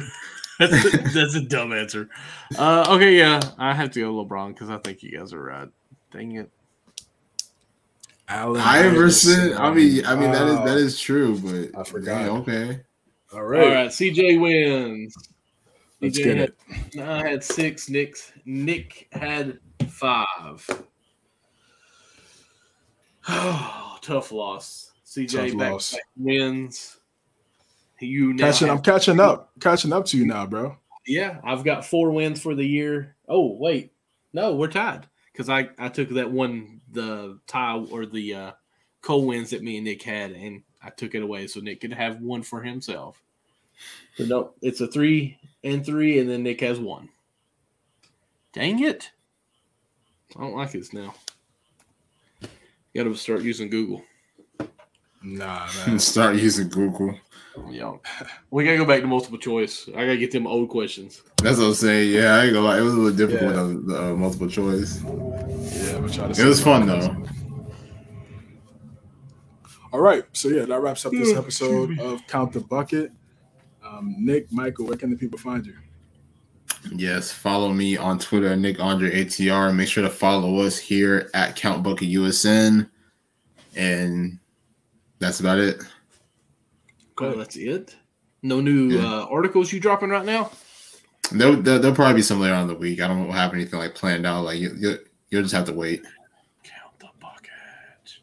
Uh, you can find me, uh, of course, count the bucket USN, as you just said. Also, you can find me personally, MD Lawson 00. And in my bio should have my link tree that has information to everything that I got. Obviously, we do this every Sunday night, 9:30 p.m. Eastern time, uh, where we will continue on with each division, breaking them down up till the kickoff, where hopefully we can have us a good panel work like we did with the NFL. Uh, also, CJ, I said 10 win Steelers. Y'all made fun of me. They're already 1 0. Just throwing that out there. But also, I've got a baseball show on Thursday night at 9 p.m. Eastern Time with uh, our good friend Connie, who's been on, well, been on with me and CJ a few times on everything. But uh, Thursday night at 9 p.m. Eastern Time is Backstop Banter, backside of my cup. Bam check that out. Also, you can follow us on Twitter. Uh, also, be sure to follow the podcast. I do apologize. I didn't put up the last episodes. I got it downloaded, ready to go. Just need to send it on in. So, look for both episodes to be dropping this week, uh, very soon. This episode that we just recorded and last week that I have ready to go. Right, yeah, linktree.com slash cjames9. You can find me on Twitter at cjames9 underscore. From in my linktree, I have everything that I'm working on. Uh, my shows in the on the NFL and the NBA Knicks, and the Patriots. So look out for me for all those shows, guys. Um, if you're watching on YouTube, make sure you like and subscribe. Hit that notification bell for the next Shout out to YouTube. Live. Shout out to YouTube, yes, sir. And we'll catch you guys on the next episode. And also shout out to Java Java Seeds. Java Seeds. Java, Java Seeds, Seeds, yes. Use your promotion code Bucket. Get some seeds. Yes, sir. Deuces. Deuces, man.